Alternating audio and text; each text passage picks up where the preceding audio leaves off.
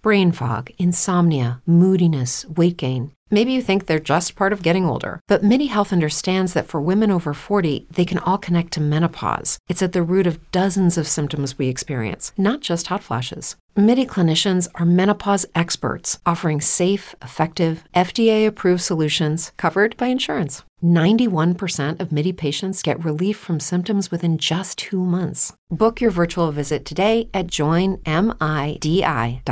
If you're a woman over 40 dealing with hot flashes, insomnia, brain fog, moodiness, or weight gain, you don't have to accept it as just another part of aging. The experts at Midi Health know all these symptoms can be connected to the hormonal changes of menopause, and Midi can help with safe, effective, FDA-approved solutions covered by insurance. 91% of Midi patients get relief from symptoms within just 2 months. Book your virtual visit today at joinmidi.com. But I think the development of full artificial intelligence would spell the end of the human race. It's a flying object, and we don't know what it is. I would hope somebody is checking it out. With the rockets or whatever, but incredibly fast, almost the direction. It was too fast to be an airplane. I'm glad the Pentagon is looking at this, because if it poses a threat, I want them on top of it.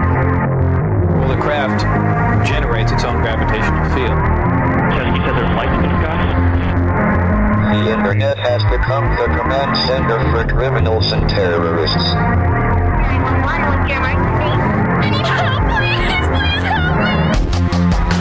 Won't let it happen. You know, that's what we're instructed to say. Roswell, Area 51, alien kept deep under the ground. Media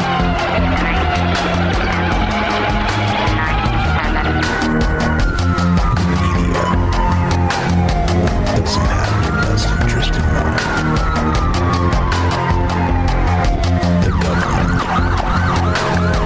It's self-serving. You're here for a reason. You're listening to Troubled Minds Radio.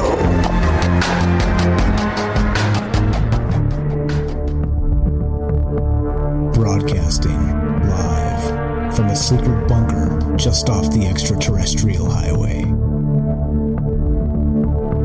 Somewhere in the desert sands outside of Las Vegas. From somewhere in space-time, loosely labeled Generation X on planet Earth.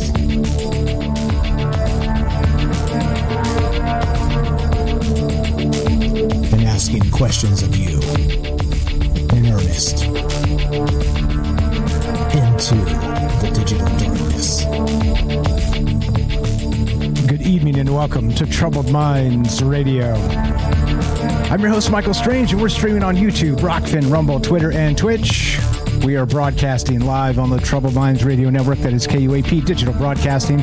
Tonight we're taking your calls as we talk about leap year. And I warned you there was going to be a leap year show coming up, of course, because today is that special day that only comes once every 4 years, February 29th. Yep, that's it, right? That's it. Seems simple. It's a calendar thing to kind of keep us more on the celestial clock. They had to, adjust the calendar many times over the years for obvious reasons. It's got to be kind of right. You can't have like a, drifting solstice because the calendar's wrong. Of course, because the large circle, the wheel, the cosmic wheel keeps on turning, and it's like clockwork. I tell you, that cosmic wheel. It's a funny thing, that cosmic wheel. But of course, I didn't expect there to be a sort of paranormal thread or something to this effect with the idea of leap year. I thought it was going to be, I don't know. I knew there was going to be something here that I could come up with something, except what's up? A little bit more. I can't reach Discord. What's up? Something on Discord. What's up? Something wrong. What's up? I hope everybody's well. Okay. So anyway, I was expecting something else, except last night, right after we finished the show, This wild idea just popped up in the news cycle, and wouldn't you know it, It was about time. It was about not just time itself, but it was about how we experience time, and not just time, but how we experience, let's say, more of that tactile sense of perception, meaning, of course, our sense of touch. And not just exactly that. It's a little bit about that. It's a lot about that. It's many things about that. But it also kind of leads into this the paranormal aspect a little bit. And look, we talk about this often, the whole idea that we're kind of stuck in this space between spaces, right? Or the veil is thin, or things like this, right? And Threshold Day, as it's known, as we're calling it, we're going to make up a new term here, Threshold Day. It is something that has been used in the past, but it's not typically what this is called. It's called Leap Day, or Leap Year, or whatever, right?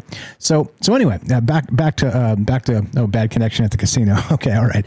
So back to this whole bit. Okay. Now, and leap year, the weird part is it kind of has that sort of aspect to it, like a special solstice, right? Like a special holiday or something to that effect, right? Meaning that we talk about the solstice as being more like a power, like a part of that great wheel, part of the great cycle. Well, this, of course, is back to that 4-year cycle, which we've been talking about, on and off a little bit for a couple of weeks now.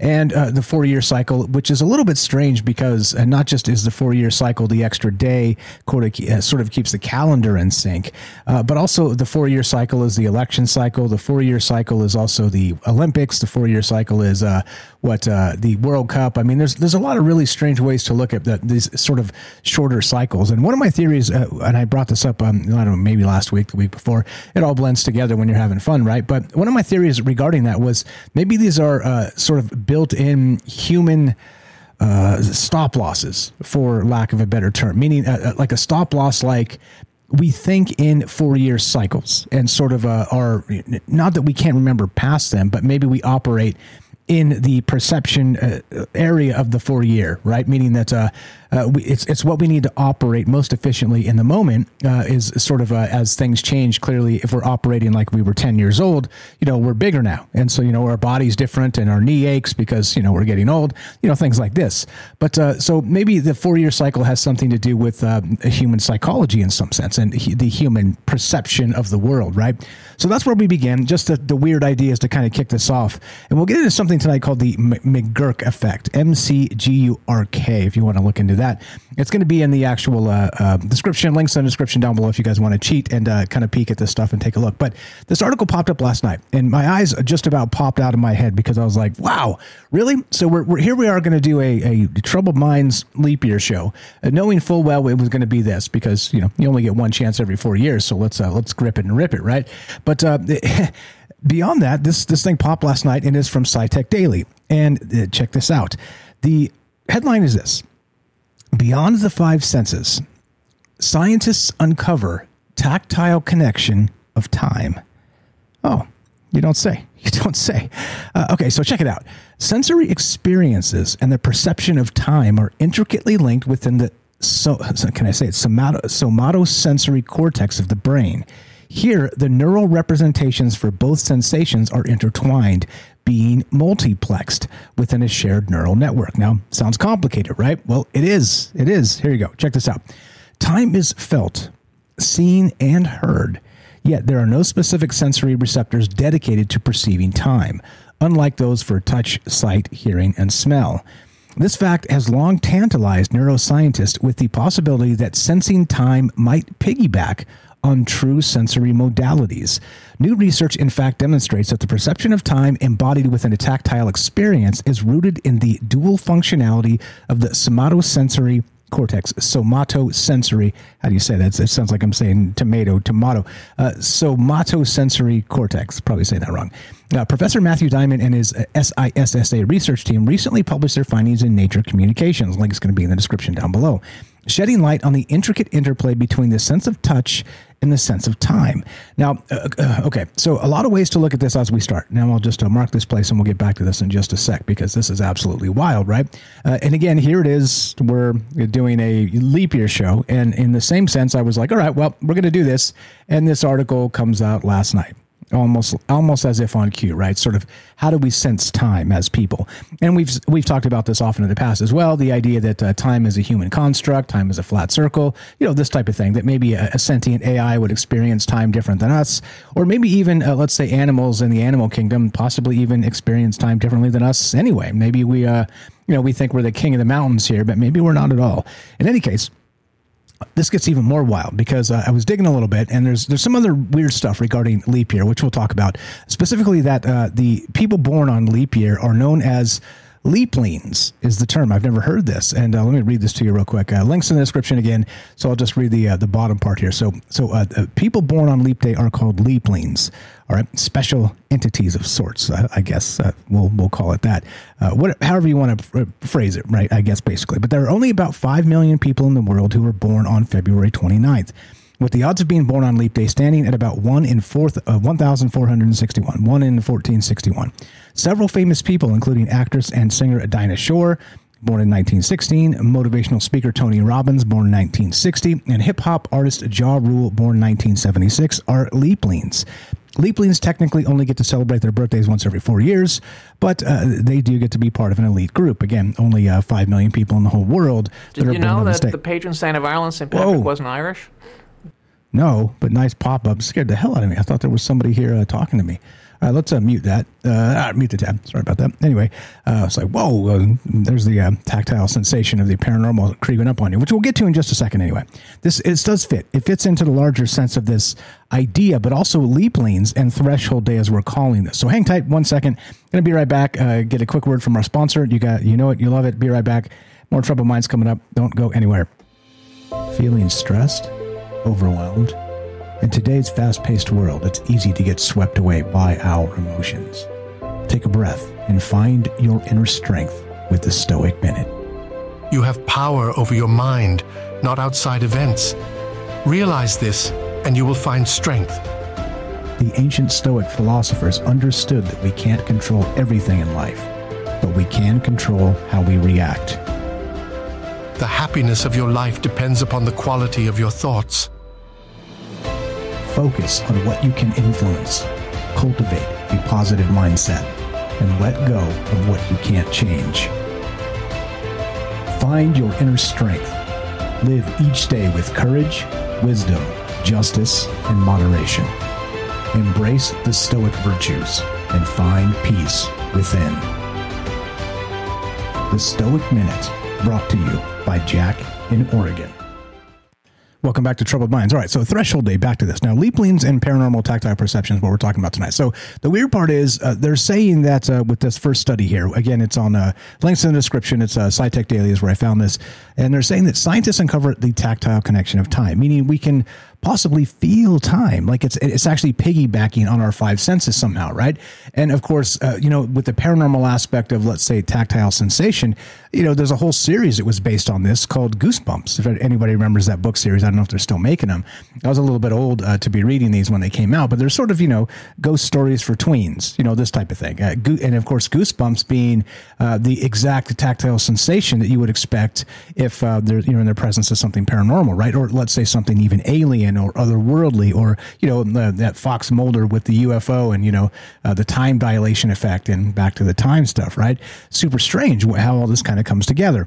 Well, as if that's not enough, okay, we got the weird sort of synchronicities with these two things popping up, and I found this, again, this is an old story. Actually, it's not. It's updated yesterday, of course, because leap year, everybody's searching for this, so they updated the information. But so Leaplings, okay? Now, a couple things with the idea of Leaplings. Astrologically, again, it's not my strength, but we're told that we're unique in the sense of, you know, our birth chart in the Great Wheel is something, let's say, unique. It's just unique. It's sort of like a cosmic fingerprint of who we are in the time we're born. Okay. Like I said, I don't know how to elaborate on it better than that. I'm not a very good astrologer, okay? But you get the idea. You guys are way smarter than me in that aspect for sure, because I'd know nothing about this. Other than that's what this is. It's sort of like a fingerprint kind of put upon us in the moment we're born, or maybe the moment we're conceived, or maybe both. Who really knows, okay? So anyway, or maybe the moment we become conscious. As usual, a lot of ways to look at these ideas. But so the weird part is, if we're talking about being born in a particular, you're a Pisces, or you're a Scorpio, or you're this, or you're that, right? Well, the Leapling here kind of holds a very special place in possibly the greater cosmic wheel. I would imagine, because of course, again, only 5 million people that are born on this day on the planet, and I do wonder if there's something else to it, right? But then in the greater, larger cycle of this, the 4-year cycle, and we talk about Halloween and Christmas and Yuletide and some of these other things that do follow sort of the wheel of the seasons and the astrological aspect of time that I'm describing. Also, well, what if this still fits, meaning that on Halloween, or let's say on Midsummer's Day, the summer solstice, whatever it's going to be, we have these liminal spaces. Okay, let's say the actual veil becomes thin. Okay, well, what if this is the same thing, or very similar, or supercharged, because it's even more rare on Threshold Day, which is today, the actual leap year. So just an idea there to kind of get it kicked off. But then back to the idea of goosebumps, okay? Now, they say that when you come into contact with these paranormal entities, you get a shiver, right? The temperature changes. They're able to maybe drain electronics. We've talked about quite a bit, and even recently we've talked about that. And, well, think of it this way. If instead, let's say we're experiencing some sort of paranormal chill, what if in tandem, actually, at the same time, what's happening is not sort of a paranormal chill, it's more like us sensing a ripple in time space, meaning of course back to where we started here with beyond the five senses, this tactile connection to time. Now back to the article. So as we process stimuli received through the skin, neurons in the somatosensory cortex robustly represent the detailed features of the stimuli, culminating in the subjective experience of touch. However, was the stimulus brief or extended in time? How does the perception of elapsed time emerge? And the research team's results indicate how the somatosensory cortex contributes to the perception of time itself. Now, a lot of ways to consider this. We'll get into this in optogenetics and some other really weird stuff that they're talking about here. But another thing happened also. I was, again, just kind of cruising through, and it looks like there's a completely separate study, which was posted on Neuroscience News, and they're calling this Touching Findings. Elkin-1 is the key to sensory perception. This hit today as well. So the summary here, researchers discovered a new ion channel, Elkin-1, E-L-K-I-N-1, that it appears to be crucial for touch perception. The finding marks a significant advancement in understanding the molecular basis of touch. The discovery complements the known role of Piezo2, suggesting a complex system where both ion channels work together to convert mechanical stimuli into electrical signals for the brain. Experiments with genetically modified mice lacking Elkin-1 showed a marked increase in touch sensitivity, while studies on human sensory neurons imply Elkin-1's importance in human touch perception too. This breakthrough not only deepens our grasp of sensory science, but also opens new avenues for treating chronic pain by targeting this Elkin-1.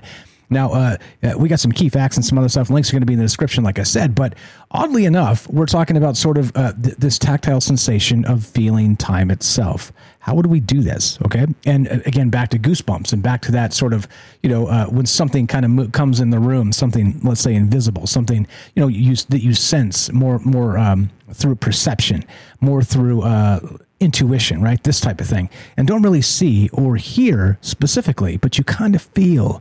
And this is what you hear in a lot of those sort of paranormal aspects, right? Is this feeling that something's in the room, and then maybe even sort of the chill, the temperature change, and the rest of this stuff, right? There's a lot of it that kind of goes into that old paranormal trope.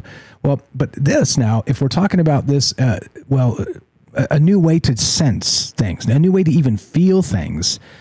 And able to maybe even supercharge this or fine tune this when they start to really get into the science of what this means coming up in the next, 5 to 10 years, then is it possible, which is the question tonight, that we can actually feel through tactile sensation, time itself? Think about that.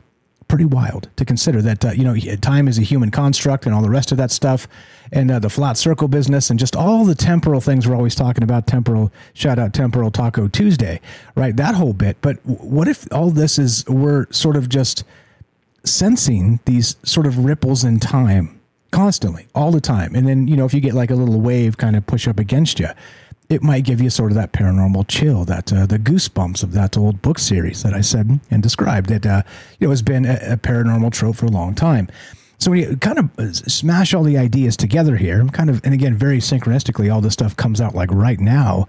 I do wonder if there's something on the horizon with an actual breakthrough in this tactile sensation of feeling what time actually is and how it kind of infiltrates into the human experience and leaves us, feeling cold, feeling paranormal, feeling, who knows, even feeling dejected or feeling triumphant or whatever it happens to be. I don't really know. This is a weird one for me because the way all this came together was a little strange. I didn't have to try too hard. And it was just right there sitting on a tee waiting for me to, grab the golf club and grip it and rip it.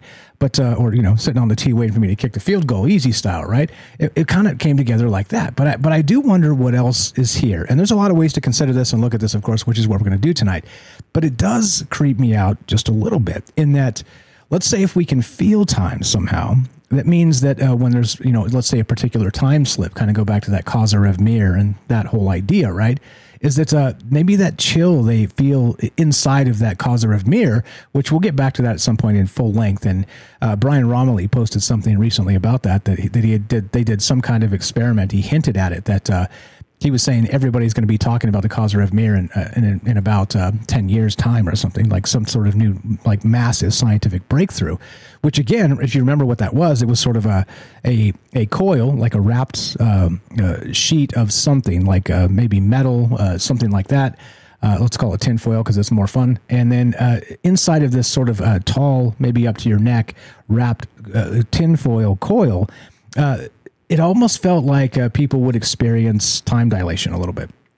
And so my theory was, at least one of the theories that when we were kicking around that idea, was that maybe it was able to, this device set up in just such a way, was able to sort of collect time itself, right? Kind of maybe stop these ripples in time that we're experiencing and maybe repel them momentarily, maybe divert them, and then kind of left, as has been stated, in huge prevalence with this Kozyrev mirror, a feeling of pure terror, because it's almost like you're detached from time, right? And so you start to get this really, really cold feeling, this really, really just almost like you're in the void, like we talked about last night, like that sort of aspect to this thing. Okay. So I do wonder if, if you remove us from time and we're, that light breeze we're always feeling, even though there's nothing to really feel, right? Like just being, let's say you're on a nice day, everything's completely neutral. There's no wind, there's no anything. You're still feeling things, just something like that little the hair standing up on the back of your neck for no good reason, right? This whole back to the goosebumps bit. I don't know. A lot of ways to kind of look at this when you tie these ideas together, but it does have me wondering what the hell is happening, and is it even possible to feel through touch by it piggybacking, by time itself piggybacking into our human senses. Wild stuff to consider. We'll talk about that. We got Threshold Day, of course. We got Leaplings. Lots of things to consider today. And of course, the paranormal aspect of this and how this fits into the larger conversation, or even aliens or anything else. I mean, you could apply this to any sort of wild idea, because it feels like we're sitting in this river of time.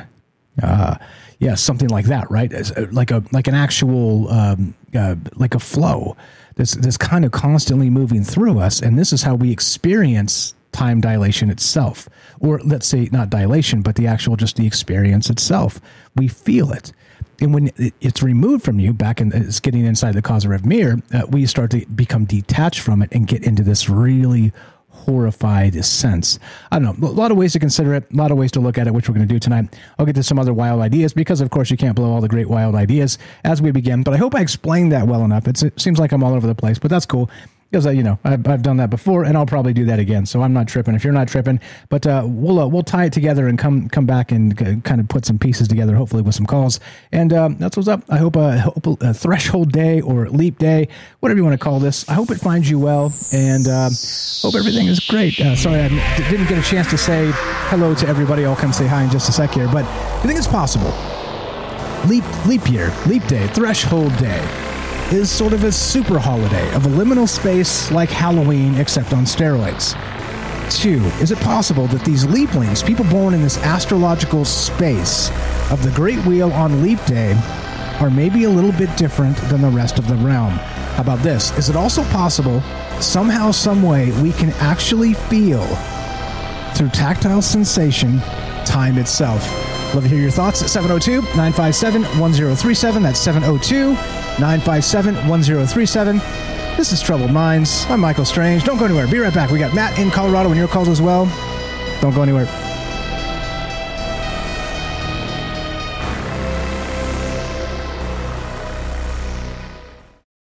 It's true that some things change as we get older.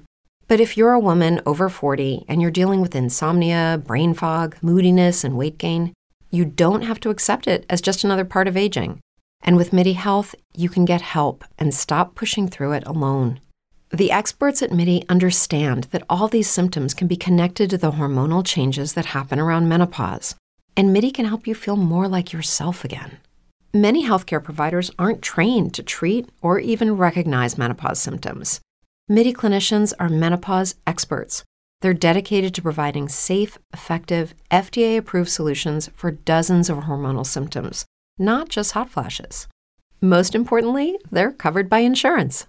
91% of Midi patients get relief from symptoms within just 2 months. You deserve to feel great. Book your virtual visit today at joinmidi.com. That's joinmidi.com. Hey guys, it is Ryan. I'm not sure if you know this about me, but I'm a bit of a fun fanatic when I can. I like to work, but I like fun too. It's a thing. And now the truth is out there. I can tell you about my favorite place to have fun. Chumba Casino. They have hundreds of social casino style games to choose from with new games released each week. You can play for free anytime, anywhere. And each day brings a new chance to collect daily bonuses. So join me in the fun. Sign up now at ChumbaCasino.com. No purchase necessary. VGW Group. Void where prohibited by law. See terms and conditions. 18+. With Lucky Land Slots, you can get lucky just about anywhere. Dearly beloved, we are gathered here today to... Has anyone seen the bride and groom? Sorry, we're here. We were getting lucky in the limo and we lost track of time. No, Lucky Land Casino. With cash prizes that add up quicker than a guest registry. In that case, I pronounce you lucky. Play for free at LuckyLandSlots.com. Daily bonuses are waiting. No purchase necessary. Void where prohibited by law. 18+. Terms and conditions apply. See website for details.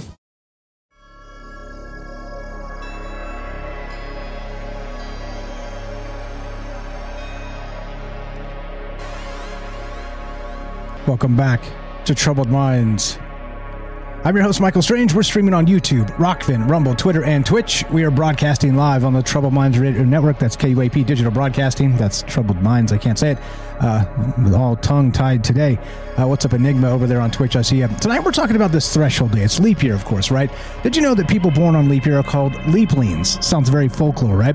And also, this new science comes out that suggests that we can actually feel time itself, meaning that it kind of piggybacks into our tactile sensation, and we're able to feel it somehow. Well, what happens when you remove the feeling of time? Back to that Kozyrev mirror. And of course, is it possible that maybe the paranormal aspect of feeling like a chill when something comes into the room, like an entity or a ghost, and the ghost hunting aspects, or let's say when people are measuring temperatures when they're actually hunting ghosts, they're not really sensing this stuff. They're sensing maybe ripples in time, which would mean, of course, in the larger sense that there's something happening with a time dilation effect that may actually be the paranormal effect itself, okay, or whatever. Again, aliens, or like I said, maybe even like the out-of-body experience like we talked about, or astral travel, or remote viewing, or like who knows what this actually looks like. But I think when you consider all the things and put them together here, that we might have something brewing that seems to be quite a bit more amazing than I ever could dream, really. And back to this Elkin-1. Now, just a few key facts, and we'll get to the call. Hang tight, Matt. So a new ion channel critical for touch perception called Elkin-1 was discovered, highlighting a sophisticated mechanism along Piezo2 for sensing mechanical stimuli. Did I say that? Yeah, mechanical. So genetically modified mice without Elkin-1 showed significant insensitivity to light touch, underscoring the protein's role in touch sensation. And the potential human impact, of course, is the preliminary findings suggest Elkin-1's role in human touch perception, pointing to its universal significance across species. And if we combine the two, then, well, maybe, just maybe, some of us experience time a little bit more or a little bit less based on this new actual Elkin-1 actual receptor. I don't really know. I'm not a scientist, of course, as you know, but I am a dreamer. And it does seem like we have sort of a small synchronicity here, with leap year being sort of the temporal sort of skip, like a skip in the matrix, kind of, maybe the Great Wheel and the Leaplings and some folklore and some mythology. It feels very much like a Troubled Mind style idea, but how deep does this rabbit hole go? As you know, I'll have tons more ideas as we continue. I can't just drop them all the amazing stuff right off the bat, or else everybody would leave after 20 minutes. So let's talk to you and get some wild ideas, and I'll drop some more as we go tonight. What do you know about this? Is it possible to feel time itself, or even have this sort of new receptor fine-tuned to maybe ignore time or feel time a little bit more fiercely, if you catch my meaning? A lot of wild ways to consider it. 702-957-1037. Click the Discord link at troubledminds.org, and we'll have some goosebumps together. Let's go to Matthew in Colorado. What's up, my man? You're on Troubled Minds. How are you, sir? Go right ahead. Hey, happy leap year. Happy leap day to you. And you as well. You as well. It's like I said, is it a holiday? Do we consider this a holiday? It feels like it should be, right? It feels like we should get the day off from work. What kind of nonsense is this? I work today. I know there's so many national holidays. I think we should add this one to it. You know, and the leapers, or whatever they're called, that have the birthdays on leap year. I was hearing about that, and some of them, they're a little bummed out, but they said there's a benefit, because when they're birthday actually does come around, because it's so rare, they throw like massive parties. They're like, let's throw down, and all their friends are supportive. They're like, oh, we only get to, celebrate your birthday once every 4 years. So they get a big party, so that's kind of cool. Yeah, damn right. Well, I mean, hell yeah. I mean, you gotta smash 4 parties into one. So smoke them if you got them, 100%. Well said. Go ahead. Hey, just a couple of quick tidbits. Have you ever heard about a leap second?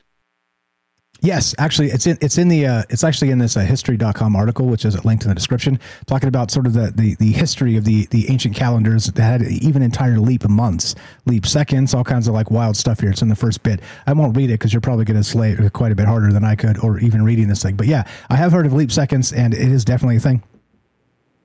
Yeah, so our timekeeping and the rotation of the Earth on its axis and the year and everything, it isn't totally precise, and it changes. Dig this, and it's been changing over time. So even the atomic clocks that are standardizing our timekeeping for everything, they get off a little bit, and it's not. I mean, it's by like 1.7 microseconds a year. I mean, it's not that much, but time's really important, and having those things synchronized for computers and the internet and everything like that. And so periodically they have to make a little adjustment. And so they actually do have like leap seconds. Second thing is that in terms of how long a day is, which we think about as the Earth rotating once around its axis, that has actually been changing over time. And the rotation of the Earth has actually been slowing down. And it's been doing that for thousands of years. And so days are, have been getting longer and longer. So there's that sort of adjustment that has to be taken into account. And then when you check that out, and that's, well, real quick, part of how the scientists explain that is because of the gravitational effect of the moon. And so as it's orbiting us, and if you watch the moon, you know, night after night and week after week, it's going to appear, if you go out at 10 o'clock at night or something like that, when the moon's up at night, it'll appear going further towards the east. In other words, it's sort of in retrograde of the spin of the planet. So because of that, the gravitational pull of the moon is going against the rotation of the Earth. And the moon's big. You know, it's a third the size of Earth, roughly speaking. So it's sort of tugging us to rotate slower. Well, but dig this. In 2022, they actually detected that the Earth is now spinning faster. And they actually have no explanation for this. And not only are they considering doing away with the leap second, they're thinking about reversing it the other way, or that they might have to. So that's kind of weird.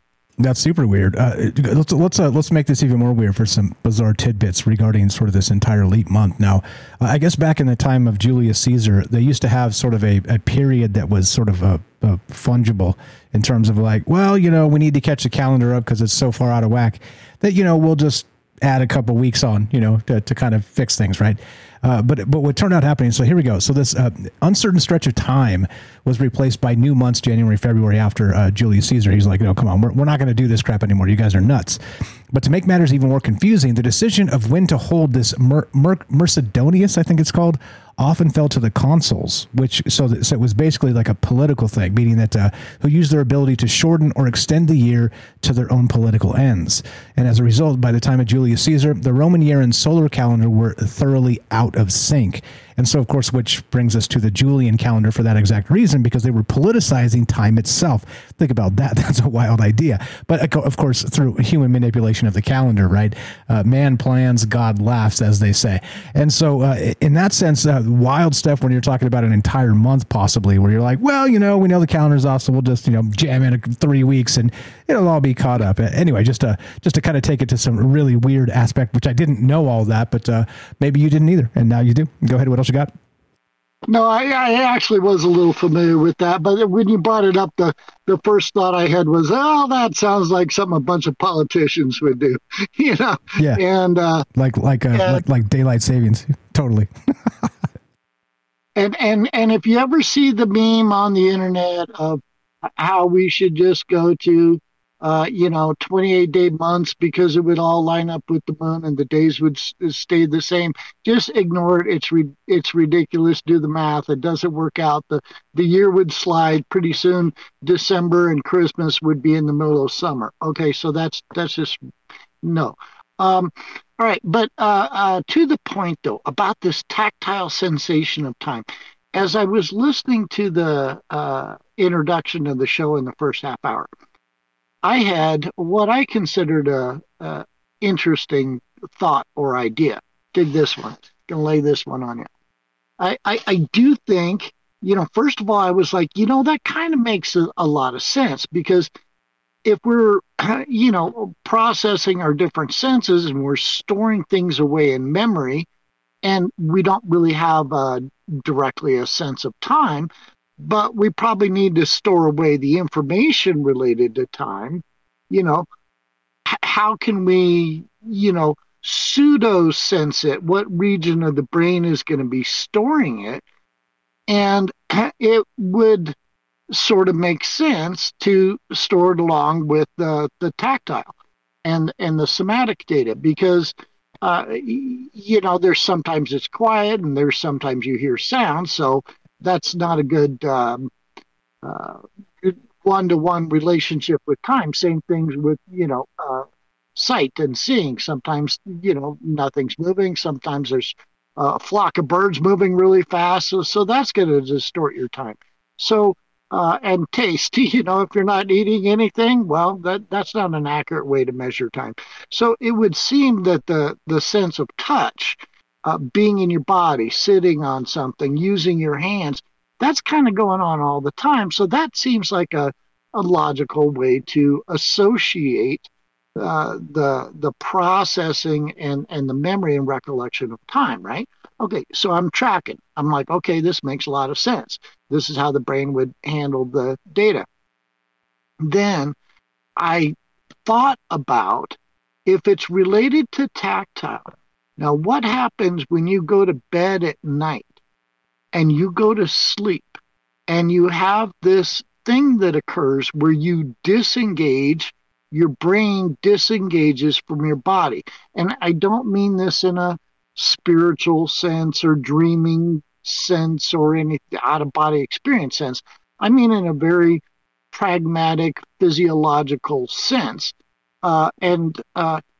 So what happens is your brain disconnects from your body and you have this thing. They say, I've read, that this always occurs before you go to sleep, whether you're aware of it or not. Now, you can probably remember times it happens. It's called a hypnagogic twitch, and that's where your body just kind of jerks or twitches right as you're going to sleep. And so if you're not drinking a beer right now, having a sip here, have you had that experience where you're going to sleep and you kind of twitch or you kind of jerk? Cheers, remember buddy. That? Yeah. All the time. It's my calling card. I always have to do that like at least twice before I really fall asleep. I'm like, like kind of, yeah, for sure. That's one of the things that's very. You can book that. And Michael Strange is definitely going to do that a couple times before he falls asleep. Jerks himself awake right. For no good reason other than okay, right. So anyways, now let me just briefly say what's going on there. And that is that your brain is attempting to go to sleep to disengage from your physical body. And when it makes that transition, that's what creates that twitch. And it has to do that before you go to sleep. Now, sometimes you instantly go to sleep, so you don't remember it happening. But they say it always happens. Now, if it's too strong of a twitch, it actually wakes you up, and then you got to try and go back to sleep and twitch again and do the Michael Strange thing.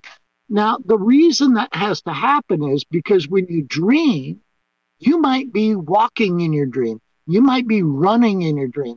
And if your brain was not disengaged from your physical body, your legs would be moving. And your arms would be moving. And you get into a fight with somebody, and all of a sudden you're slugging Mrs. Strange in the middle of the night, like bam. Which is not good. Some people, that happens. They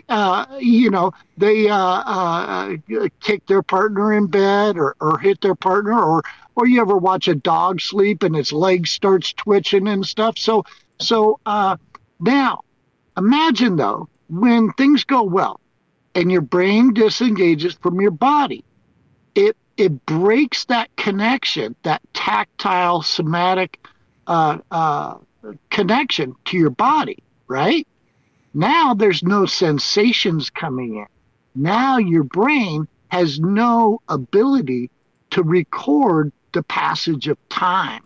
And that's what I came up with and thought, maybe that's why you can experience 45 minutes or an hour of dreaming, in the space that you hit your snooze button that lasts 6 minutes, right? That we enter into this timeless space during dream time is because our brain is literally disconnected from our body and the sensory tactile input, and that's how we measure time. So then our brain has no concept of time. What do you think about that?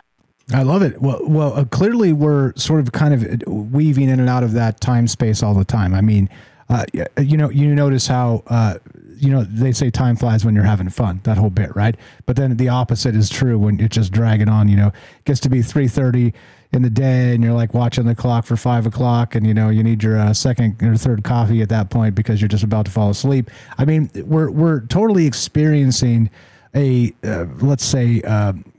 fungible version of what time is all, minute by minute, okay? And it may be, as you described earlier, sort of maybe even small enough to be imperceptible. But when it definitely presents itself, you feel that, can it be 5 o'clock already? Like we've all been there. But I do wonder if, there is a way to maybe unlock that. We talk about cheat codes of the universe and this type of thing, but you're describing it in a dream state of sorts and sort of disconnecting with the body in some sense. But basically what this turns into, your idea with this idea and all the rest, is can you do that when you're awake? And that becomes a wild part, right? Like disconnect from time while you're awake. That's wild. Yeah, and... that was actually one of the things that occurred during the introduction that I was going to mention, the time flies when you're having fun. And perhaps why is that? Is it because, you're moving, you have tactile stimulation, you're doing things. And, when you're bored and you're just sitting around and you're not moving, is it the reduction of the tactile that changes your perception of time? And in terms of while being awake and also being a little bit similar to dreaming, but tying into the same concept, how about meditation? Okay, so they're like, okay, sit comfortably. Why comfortably? Why do they always tell you, sit comfortably or, lay down if you're more comfortable that way? So you don't fall down. So you sit down before you fall down. That's why. And by the way, I always meditated laying down, and I don't think it matters. And I think it's better to meditate laying down. And even if you fall asleep, that's probably good too. You probably needed a nap. Maybe you'll have a dream or an out-of-body experience, and that's probably just as good as meditation. But during meditation, people do go into altered states of consciousness and have experiences that are somewhat along the lines of when you're in dream time, that you could, maybe you have a 30-minute meditation practice, but maybe it takes you 10 minutes to get down into it. But during that 20 minutes, you might have a couple hours worth of perceptual experience of time during that because you're not moving, you're not touching anything, you're not feeling anything against your skin, right? Yeah. So you've disconnected from it, and so what we're talking about tonight is this. Scientists have discovered this. At least, the budding science of this tactile connection with time, meaning that it's kind of creeping on us in some ways, and maybe not just sort of this our sense of touch, but also maybe some other things too. And this is where this starts to get creepy because we don't really know how it affects us directly. We just know sort of the entropy aspect of, we live, we die, human lifespan, all the rest of that stuff, right? You get old, you wake up with a crick in your neck. You're like, how did this happen? I didn't even do anything. That whole bit, we're all sort of locked into the time cycle. But what if, as you're describing, and I love where your head's at in this moment here, and usually also, by the way, unless you argue with me, you argumentative goat. But basically, if we find a way to detach from this, what does it mean? Not just through sleep, but also while we're awake. Do you think would actually affect sort of our telomeres or whatever those are called? You think maybe we could, through some sort of like massive meditative state, even affect our aging process? You think that's possible as part of this? Yeah, I don't know. I don't know if the brain's perception of time and the body's perception of time affects aging or not. But what you just said reminded me. Hello, it is Ryan, and I was on a flight the other day playing one of my favorite social spin slot games on Chumbacasino.com. I looked over at the person sitting next to me, and you know what they were doing? They were also playing Chumba Casino. Coincidence? I think not. Everybody's loving having fun with it. Chumba Casino's home to hundreds of casino-style games that you can play for free anytime, anywhere, even at 30,000 feet. So sign up now at ChumbaCasino.com to claim your free welcome bonus. That's ChumbaCasino.com and live the Chumba life. No purchase necessary. VGW. Void where prohibited by law. See terms and conditions. 18 plus. Step into the world of power, loyalty, and luck. I'm going to make him an offer he can't refuse. With family, cannolis, and spins mean everything. Now, you want to get mixed up in the family business. Introducing The Godfather at ChumbaCasino.com. Test your luck in the shadowy world of the Godfather slot. Someday, I will call upon you to do a service for me. Play The Godfather, now at Chumbacasino.com. Welcome to the family. VGW Group. No purchase necessary. Void where prohibited by law. See terms and conditions. 18+. Judy was boring. Hello. Then Judy discovered Chumbacasino.com. It's my little escape. Now Judy's the life of the party. Oh, baby. Mama's bringing home the bacon. Whoa. Take it easy, Judy. The Chumba life is for everybody. So go to ChumbaCasino.com and play over 100 casino-style games. Join today and play for free for your chance to redeem some serious prizes. ChumbaCasino.com. No purchase necessary. Void where prohibited by law. 18+. Terms and conditions apply. See website for details. My foremost, I've been searching for this word for 10 seconds, but I'll just say teacher. There's a better word I was trying to find, told me long ago this practice of just slow down. And if you walk slowly and do things slowly, that it will actually, alter time and you find things speeding up. And if you, move more quickly and do more and busy, then time goes more slowly, or somehow it has an effect on time, or that you go into timelessness, I think was more mentor. That's the word I was looking for. It's more that you go into a timeless state by slowing down. And so what I wanted to say about that is that might be like a hack. If you want to talk about a hack of can we manipulate not necessarily the passage of time, but let's say our perception of time and potentially its effects on us, then things like moving more slowly. I mean, look at the whole fantastic art of Tai Chi, which I did study a little bit, not much. I went to some classes. I had some videos.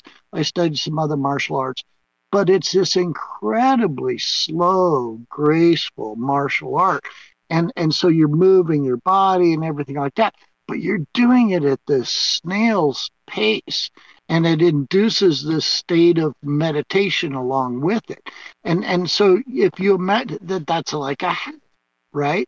And so if there's a couple things we can do to hack it and take advantage of it and consciously manipulate it, it would be things like just sitting still, not touching a lot of stuff, not tapping your fingers, not having, things touching you and affecting you, meditation.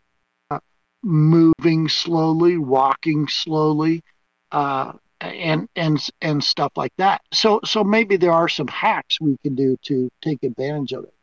Yeah. And I just want to throw in a couple of the, they're sort of obvious, and maybe James will come on and go into these, but some obvious of the sort of paranormal things where some regular people and investigators report, being touched, feeling touched, something, I felt a hand on my shoulder, or I felt this or that, or sometimes even being scratched. And even sometimes apparently marks get left. And so there is this perhaps an interaction between the tactile and the paranormal world as well. And then this also, I think it loosely ties in. I've mentioned it a couple times before. I'm discovered in my early 20s, and pretty much everybody knows I'm about your age, so I'm a little bit older than that now by a day or two. But for sure, I found out I was gifted this thing called real quick. As long as we're time traveling, it's all fine. You're good. I'll just sleep an extra couple hours tonight and it'll all be good. But so I found out I had this talent or gift or aptitude for this thing called psychometry. And that's where you can hold an object and read the energy of the object by holding it, you know, either in your hand or sometimes hold it up to your forehead, because that's kind of where your, you know, third eye is and stuff like that. And you can read the object, the history of the object, get information of the object, the owner of the object, the previous owner of the object, etc. And that's a very tactile thing. And I've done that literally over 100 times. I've done it on so many people. I've never, ever charged any money for it. I never made a practice out of it. It was more like a parlor game and entertainment. And one time it led to me getting a girlfriend out of the deal. But other than that. All the good old days. But other than that, but I was always incredibly accurate at it. I found, you know, a friend that knew I had the ability had lost her wedding ring and had been searching for it for 6 months, Michael. And she's like, "Can you help me find my wedding ring? Didn't you see that psychometry thing you do? Part of it is that you can find lost and missing objects," which is another part of it. You can find stuff. And it depends on the person has to subconsciously know where the object is. You know, it's and so I take another one of her objects. I do a reading on it. I see a vision in my mind that guides me through her house to the exact location.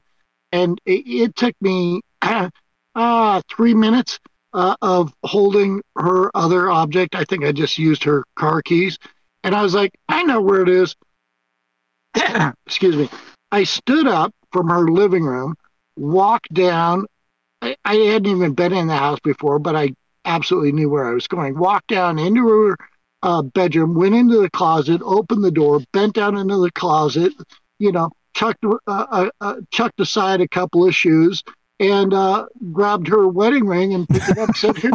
That's nuts. That's so nuts. So how did you? Can you explain just?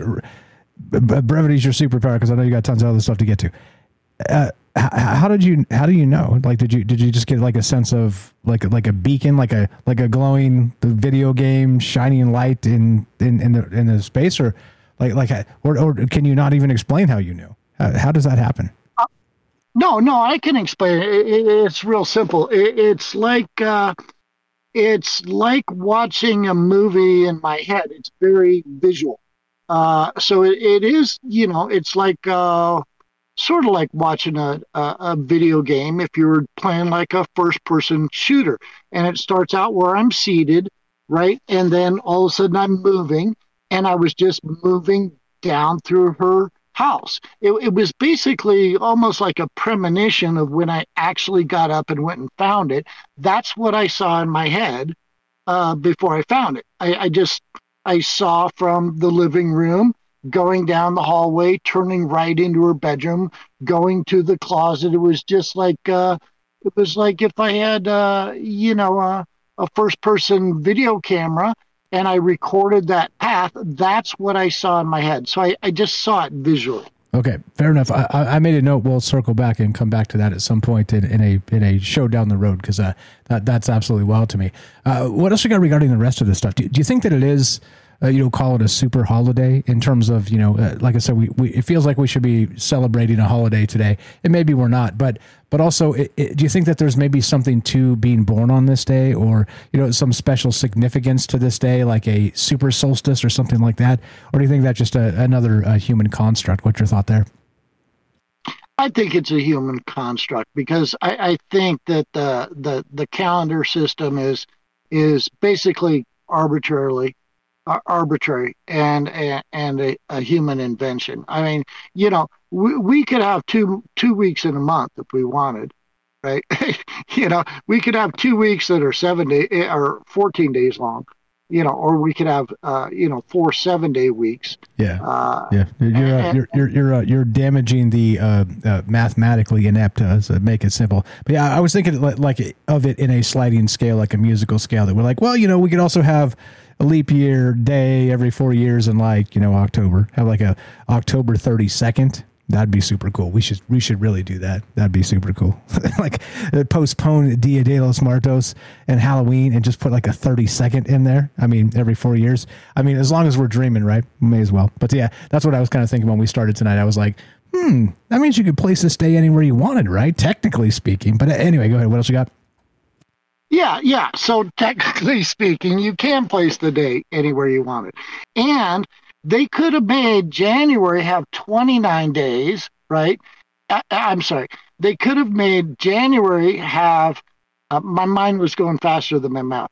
They could have made January have 30 days, you know, and February have 29 days, right? And then on leap year, February has 30 days, you know. So it's arbitrary. That's what I'm saying. It's just an arbitrary calendar. Gotcha. So I don't place any particular astrological or spiritual significance on it. There is another interesting thing. I don't remember how. I heard it actually on public radio when they were talking about doing a different system of the calendar, and then you've got basically you end up with once every 6 years you have a leap week, okay, and then they add a whole week. It's almost as ridiculous to me as like going back to Julius Caesar times, right? And I was like and they had supposedly this guy was a university professor that was like saying this idea that it's apparently been kicked around, and they thought they were going to get Donald Trump to buy into this. Dear God. And I was like, are you people? I couldn't believe for a university professor he would be that retarded. I'm like, do you not remember Y2K? Do you not understand? We cannot mess with the calendar because it jacks up all the computer code. Do you know how many billions of lines of computer code that are all dependent on calculating the calendar? It's like I worked on a $40 million Y2K project, Michael, for a year and a half, and believe me, we had to fix that code. People said, "Oh, no, Y2K nothing ever happened." It's like, no, that's because programmers for years and millions and billions of dollars were spent. We fixed the code. That's why nothing happened. Don't tell us it was all bunk. Give us a pat on the back. I was one of the guys down there in the tree. They stuck you in the dungeon and said, you can't come out till 1999. Get it right. Right. I mean, we even fixed code. One part of the project was, had a lot to do with grocery stores and all the grocery store chains, four of the biggest ones on the East Coast. And it's like, if we hadn't fixed that code, those grocery stores wouldn't have been open. Your bananas wouldn't have been ripe. And that's not an exaggeration. We actually rewrote code for the banana ripening machines, that controls the humidity and the timing of this thing. So, that was a real deal. So the nightmare we went through with Y2K, to throw out the possibility you're going to change to a different calendar system and throw in a week that's a leap week. For being a you're apoplectic. You're freaking. You're having like a traumatic recall of like being locked in the dungeon. This is hilarious. I have PTSD over this, but luckily they paid me a lot of money, but but I think that there is some spooky things to do here with how we have perceptual time. I don't think time's an illusion. I think it has to do with movement of heavenly bodies, and I think that's pretty obvious. And I'll just, how long's a day? Well, it's 24 hours. What? Well, that's the amount of time it takes the Earth to rotate once on its axis. Actually, that's only a solar day. That's the time it takes the Earth to rotate to where the sun comes up in the same spot. That is not actually the amount of time it takes the Earth to rotate on its axis if you're looking out at the stars, interestingly, which only takes 23 hours, 56 minutes, and 4 seconds. So it's actually a day is 4 minutes shorter when in your reference point is the stars. But it has to do with movement. And then what's a year? You know, how long it takes to go around the sun. I know that sounds simple, but I wonder what percentage of the American population, if you ask them, what makes a day? How is that measured? Where do we get that measurement? I wonder if they could tell you that that's how long it takes your to spin. They might get that one. They might get that one. But you ask them how long a year is and that it's one trip around the sun, you're going to lose a lot of people right there. And I see those videos where they go around and they interview people on university campuses, and they can't tell you the number of continents. You know, they can't tell you how many states. So some of that stuff is, you know, to be perfectly honest, if I, you know, me, Michael Strange, and all of my faculties and powers that I possess was walking down the street and some dude with a camera came up to me and was like, asked me a dumb question, I'd probably give him a dumb answer. You know what I mean? It'd be like, I got better shit to do than be on your YouTube channel, bro.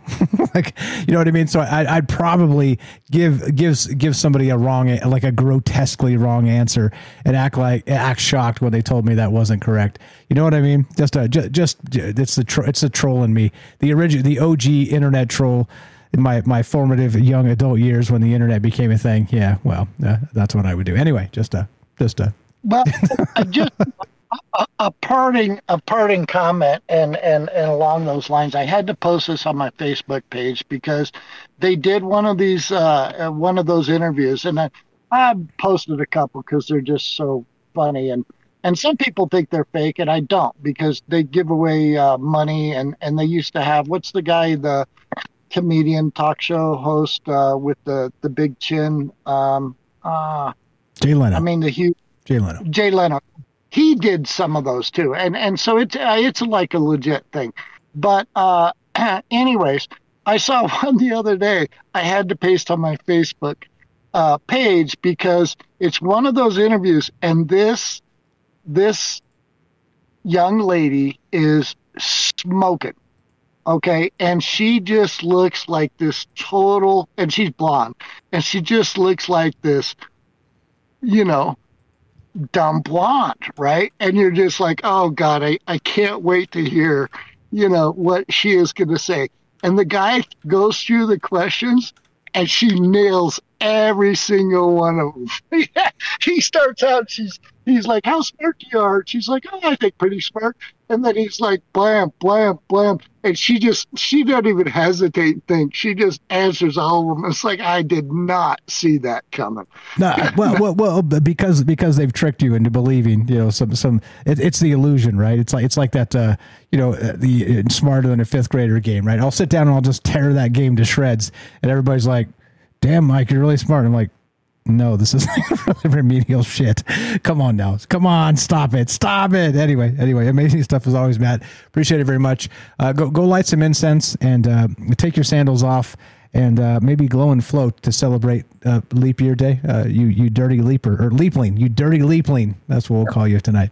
Appreciate the call. All right. Well, you know, sit still. Don't fidget. Walk slow, move slow, do some Tai Chi, meditate.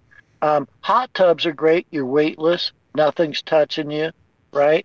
And sleep, lots of sleep, man. See how many naps you can get in, and there you go. That's how you're going to time travel. Sounds good. I'm into it. Do some scientific experiments and get back to us. Always a pleasure. You're the best. Appreciate the call. Have a great night. Happy leap year to you, and we'll see you next year. Oh, wait, wrong joke for the wrong time. While we're time traveling, it's all fine. See you next year, Matt. Well, and I'll see you on this particular date 4 years from now. And you're the best for having me on, buddy. You're the best. Appreciate the call. Appreciate the call. That's Matt in Colorado. You know him, you love him. Good friend for a long time. Always lighting on fire, and always a different perspective. And I do love that the idea that we can get together and talk about these things in different ways. As you know, nonlinear open ended is all the way all this goes. And so if you're noticing something that I'm grotesquely missing, well, that's up to you. That's on you. And call and tell me all about it. I'd love to hear it, because this is again the whole point is ideas and getting together and talking. And definitely 100%. It's a strength of Matt's thinking and speaking and all the rest. Go follow his book. Not follow it, buy it. Links in the description down below. Troubledminds.org/friends. I'm used to saying follow, but it says Matthew's book here. He's got a coupon code down there for 80% off for Troubled Minds listeners, and please do that. He's got some other books linked as well. And there you go. Appreciate the call. We're talking about Threshold Day. Again, you know, like we're kind of mathematically scaling this, to kind of look at the world in a different way. Like a different way is okay, right? Meaning that specifically we have this weird thing going down with leap year. And as I said, why don't we just rearrange this so leap year is October 32nd? I'd be into that. What's a second Halloween? What's a mess up? See you 4 years from now. Exactly. Second Halloween would be super sweet. I mean, this is the thing, right? So because I'm a little dense mathematically, and there's a good reason for that. I've told you guys the story a few times, but geometrically, I'm locked in. Boy, if you want to take an angle to a baseball in the gap, I'm your guy, right? Because it's all about angles anyway. So point is, what the hell's going on with this leap year? Is it, let's say, a super holiday? What is happening with this weird synchronicity of uncovering the tactile connection of time? And then at the same day, this Elkin-1 is a key to sensory perception. Is this a sync? Is this weird? Is this not? I don't really know. Be right back. More Troubled Minds coming up. More Threshold Day, Leaplings, Paranormal Tactile Perception, Derek in Massachusetts, and your calls as well. Don't go anywhere. More Troubled Minds coming up. Be right back.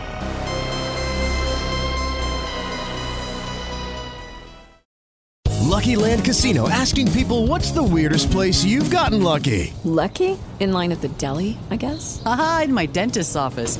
More than once, actually. Do I have to say? Yes, you do. In the car before my kids' PTA meeting. Really? Yes. Excuse me, what's the weirdest place you've gotten lucky? I never win and tell. Well, there you have it. You can get lucky anywhere, playing at LuckyLandSlots.com. Play for free right now. Are you feeling lucky? No purchase necessary. Void where prohibited by law. 18+. Terms and conditions apply. See website for details. With the Lucky Land Slots, you can get lucky just about anywhere. This is your captain speaking. We've got clear runway and the weather's fine, but we're just going to circle up here a while and get lucky. No, nothing like that. It's just these cash prizes add up quick. So I suggest you sit back, keep your tray table upright, and start getting lucky. Play for free at LuckyLandSlots.com. Are you feeling lucky? No purchase necessary. Void where prohibited by law. 18+ terms and conditions apply. See website for details.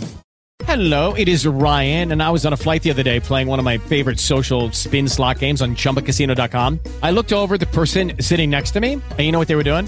They were also playing Chumba Casino. Coincidence? I think not. Everybody's loving having fun with it. Chumba Casino is home to hundreds of casino-style games that you can play for free anytime, anywhere, even at 30,000 feet. So sign up now at ChumbaCasino.com to claim your free welcome bonus. That's ChumbaCasino.com and live the Chumba life. No purchase necessary. VGW. Void where prohibited by law. See terms and conditions. 18+.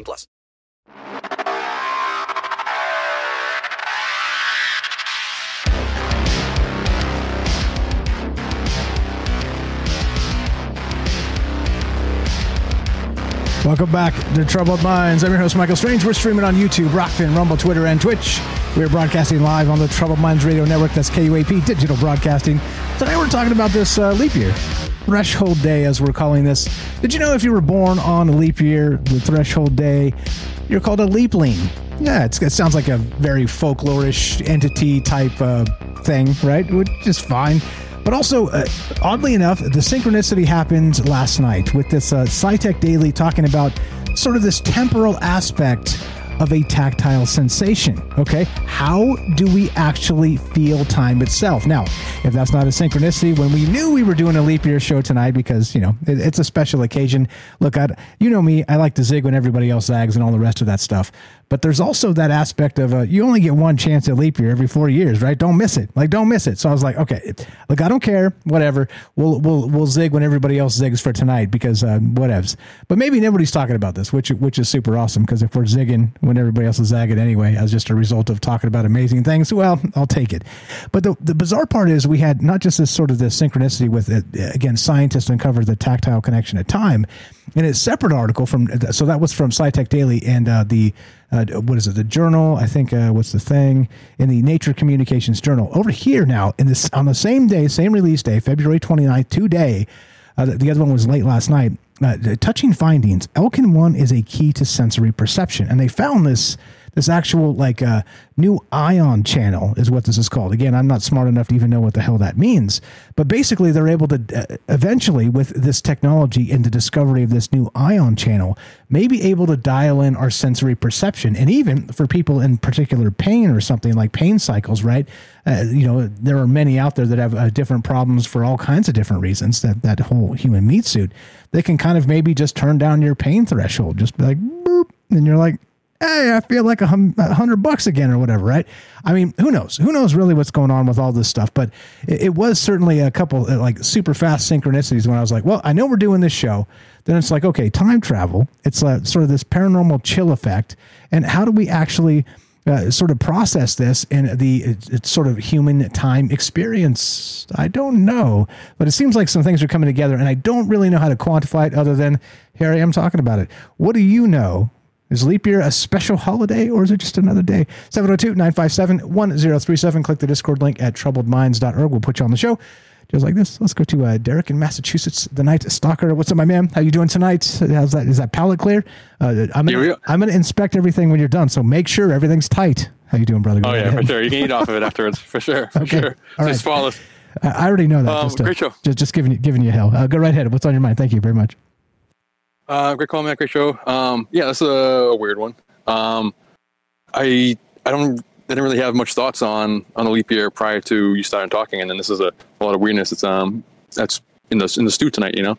And I feel like it's gonna be a real rambly one because I have certain things that I've said many, many times, so they flow nice. But I feel like everything I'm about to say tonight is things I've probably said for the first time, so it might be a rambly, nonsensey, non-linear mess. But here we go. Join the club. Go get it. I'm in that same boat as well. This is a weird one. Last night when I saw this, I linked it to you guys and was like, "Hey, what is this? What the hell is this? How could you touch time itself? Yeah. That's so wild."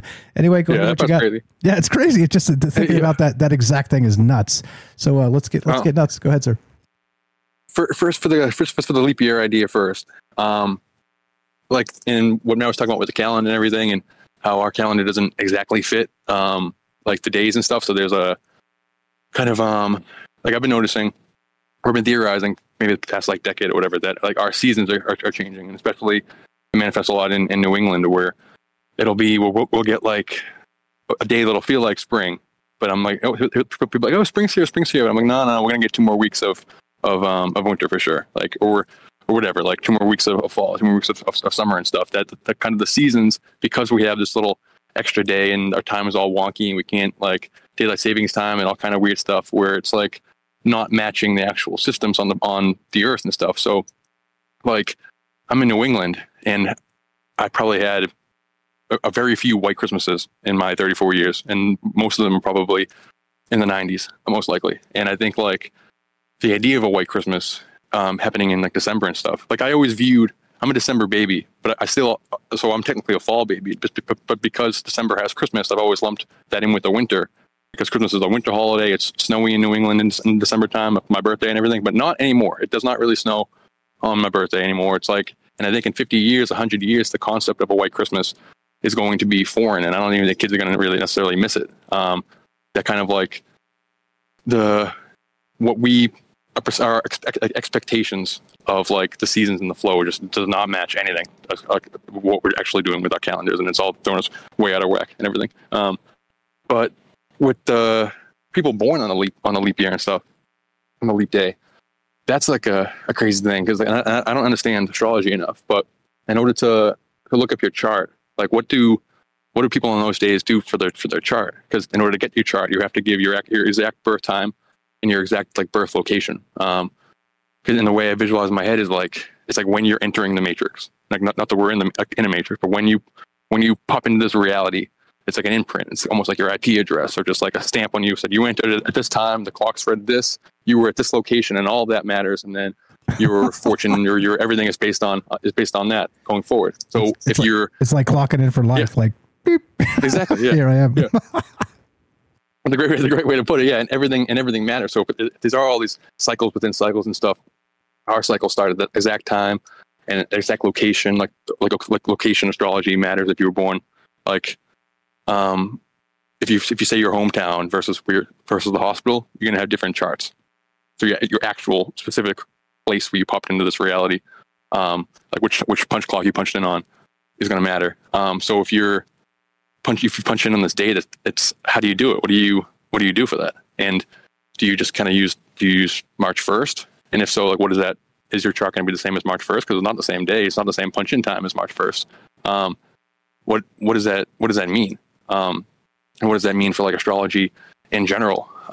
There's always like the tropical versus sidereal thing, and people like it, so. People who follow the sidereal don't really acknowledge the tropical or vice versa, or like how does one work and the other work. But as long as your symbols can be different than the people next to you, as long as like they correlate to something that's going on in the matrix, or whatever, in reality. So like if my color red that I see and your color red that you see is different, it doesn't matter as long as it always stays the same. As long as I'm always pointing at my red and saying red, and you're always pointing at, even if it's a different red than your red.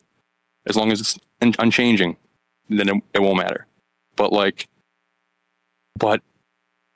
if it's changing like this having this leap day in it means it kind of shifts. Kind of, I don't know. It. I would love an astrologer to like try to explain that to me, because I don't understand how that works. It almost makes me seem. I was listening to a Dune explainer today about like the Dune, the God Emperor, like Paul Atreides' kid, and his vision of like to bring humanity out of the future of humanity, to like bring them to this golden age, is to escape them, to like bring them out of the sight of the precogs. So people use like precognition by like really smart people who kind of see outside of space and time and check and like crunch some math, and they have like based on probabilities they can see what you're going to do, and because of that, leaders are able to shape society and keep you under the stranglehold. So if you can hide from those precogs and hide from that probability measuring, then you can hide from the precogs, and that would truly liberate humanity and this idea. So if you fall in this leap day, are you hidden from the gods? Are you hidden from the precogs? Do you not have a chart, or is your chart like different? Like, I'm sure if you go to an astrologer, they're going to give you a reading, but are they going to use March 1st? And if it is, that's not really your chart, as far as I'm concerned. So are you hidden from the gods in that aspect? And yeah, now we're talking. That's interesting. Now we're cooking with gas. I don't know. Yeah, it is sort of that, I guess, liminal space in the calendar, right? Because like we said earlier, you could slide it to any day. I mean, let's get a voting block together, guys. Make a super PAC to where we delete the 29th of February and make that October 32nd. Because how sweet is that going to be? I mean, why not? Yeah. That's like a real threshold. Three-day Halloween weekend, or between Halloween and Dia de los Muertos. Let's make this happen. I mean, and so that's the thing, right? Like, I think in that sliding scale, and if you're able to do this stuff, then it becomes. Like you said, almost invisible, invisible in those terms, because it does become sort of a fungible space to slide it from one side of the calendar to the other every 4 years. But then also, how does that affect astrologers? I don't know. It's a hell of a question. I love it. Yeah, exactly. Yeah. For like commerce and our regular day-to-day stuff, it really doesn't matter. It's like the calendar is fungible in that way. But if your IP address or whatever, like your core base code is dependent on what moment you enter this reality. And we don't have markers for that three out of every 4 years. Like that's you might be hiding from the fates to a certain extent. I wonder. Or standing out in a massive way because they're like, what do we do with all these misfit toys? And they're like, you're like in this bucket. They're just like, yeah. so you're like, exactly. you become a problem for them maybe, which is not the best. Yeah. The fates after all. I mean, it's a good, yeah. I mean, it's a good like a movie idea, kind of like The Expendables. Like we took it throughout time. We time traveler found a bunch of Leaplings who like the outliers from the time stream to go and solve time crises or whatever. Leaplings coming summer of 2026. Because they're the only ones who can. Yeah, exactly. Yeah. You don't fit the calendar. Now we're going to use you to save the calendar. Let's go. Coming next year. Theaters near you. But like the perception time stuff is super wonky. And my belief on it is that time is just complete human perception. It doesn't exist. And we're in a, we, it's just momentum. I've explained it a bunch of times, so I'm trying to read right through it, but just like it's infinite moments, infinite single moments that we experience as flowing linearly, but it's not. It's my belief. There's no way to prove that, obviously. But the perception of time for sure is wonky. And there's a radio lab that I listened to like a decade ago, and I can't find it anymore. It's like one of the first podcasts I listened to, period. And they like broke down these kind of crazy experiments that they were doing in these universities with people who have these time kind of diseases or whatever. Like the same way there's that kind of condition where people can't recognize faces. There's conditions where people will fall into these kind of like time fluxes. So they got this one guy. This is like the biggest part that I remember, but they got this one guy where they sat him in a room and they had to have him do a task like tie his shoes or like sharpen a pencil or something simple. And like knowing he suffers from this condition or whatever. So sometimes he's fine, sometimes he's normal. But then, so they were recording him while he's doing this task, and he's doing it unbelievably slow. Like if let's say it is tying his shoes, something that let's say should take him 5 seconds, we'd give him 30 seconds, a minute or whatever. Took him 2 hours to do. He's moving unbearably slow. So it took him 2 hours, and then kind of he like snaps out of it or whatever. It's been a long time, so I'm vague on the thing, but he kind of snaps out of it. So he's cognizant again of what's really going on. And they show him the tape, and he goes, "Wait, that was me. That I did that." He experienced it as happening, just as like he tied his shoes regular, like with 30 seconds passed, he didn't realize that he lost 2 minutes like this. I mean, 2 hours like this. And then they did an opposite experiment with a person who suffers from the opposite condition, and every couple hours they'll start talking like I'm talking now, just a mile a minute, but just really crazy. It's really like, and they are just the opposite. They're condensed. They thought they like had experienced like 15 minutes or whatever in a small period of time. And it's just super trippy to me. And just, I mean, so it must be something that's going on in our brain that is able to create a condition like this. And now we're talking about like it being a physical thing. And one of the quick things in that radio, the thing that I always thought was cool was they talked about how like, just different ways we used to mark time and like the sundial and all different kinds of things, and like the origins of it and the origin of daylight savings time and all that kind of stuff. But it said that, like it gave one idea for a clock, which I always thought was cool if I had my own place or whatever, where you kind of set it up, you set like get like 12 different kinds of flowers or I'm not a florist, I don't know how this works, but there's different flowers bloom at different times during the course of the day. So this one person during this show had one like nighttime bloomers that will bloom at midnight, at 1, at 2, whatever. And so set up a clock where those flowers are at the 12 spot. The ones that bloom at 1 are at the 1 spot. So then you can, your clock, you look at the time, you can tell the time based on which flowers in the circle are blooming. And that's like a kind of badass way to mark time. It's a cool clock. You know? That's awesome. That's awesome. Yeah. There's also just real quick on that. There are some flowers that only bloom at night. So maybe you could track this through that's what I mean. Yeah, wild stuff. Yeah. So with the it changes like your perception of it, obviously. And these are kind of these aren't heavy maybe juice ideas. I'm going to get to the maybe juice stuff in a second. Sorry, but I just think it's incredible how our perception, as they say, like time speeds up whenever as you get older, and obviously like. I can know that to be true, but I kind of always roll my eyes to it. But just like the older I get, time is slipping through my fingers like sand. It's the craziest thing, and especially now I'm like going back and I'm like watching like all the like old SNLs and just old like stuff that I have nostalgia for from like the late 90s, early 2000s. Things that are pivotal to me. The things that if I thought feel like they're happening much farther apart. Like I always talk about Power Rangers all the time, but Power Rangers has been going on for 30 years. They had their 30th anniversary last year. And my fandom of it really is only like the first 4 years, 4 or 5 years. I don't know anything about Power Rangers canon for the most part. Like it's my area is just like the Zordon era. It's from like 93 to like 99 or something like that maybe. And then, but it feels huge in my mind. So like when you're 4 years feels huge. But now I'm 34 and literally I blinked away the last 12 years. It just gone and nothing happened in it. Now you're cooking with gas. Exactly. Here's the thing though. So again, from an old guy to a young guy, not that I know anything you don't know, but I think being aware of it is the first way to conquer it. And not that you can conquer time itself, but you know what I mean? Like you start to realize that time is slipping and the more you kind of, kick it and, not kick yourself in the ass, you kicking it instead of kicking yourself in the ass, it adds up. And, you can miss a decade if you're not paying attention. It goes by fast, man. That's for sure. Yeah. Yeah. But it's just really trippy to think about. I mean, like as you have less of it, obviously it becomes more precious and everything, all that kind of stuff. But just as you have more of it, like it's just each moment weighs less, and so it feels, I don't know, just it's a trippy thing that within one human body the perception of time varies throughout the course of a lifetime, let alone different people. And so now let's get into the time as a substance thing, which is just bonkers to me. So can you touch time? Have you ever touched time? Because clearly I would expect the best grocer in the known multiverse would be able to manipulate time with your fingers. Is this possible? Can you like well that's the thing. I've said it before, like the closest thing I've come to time travel is talking really fast. Is like it's doing something that's literally should be on paper.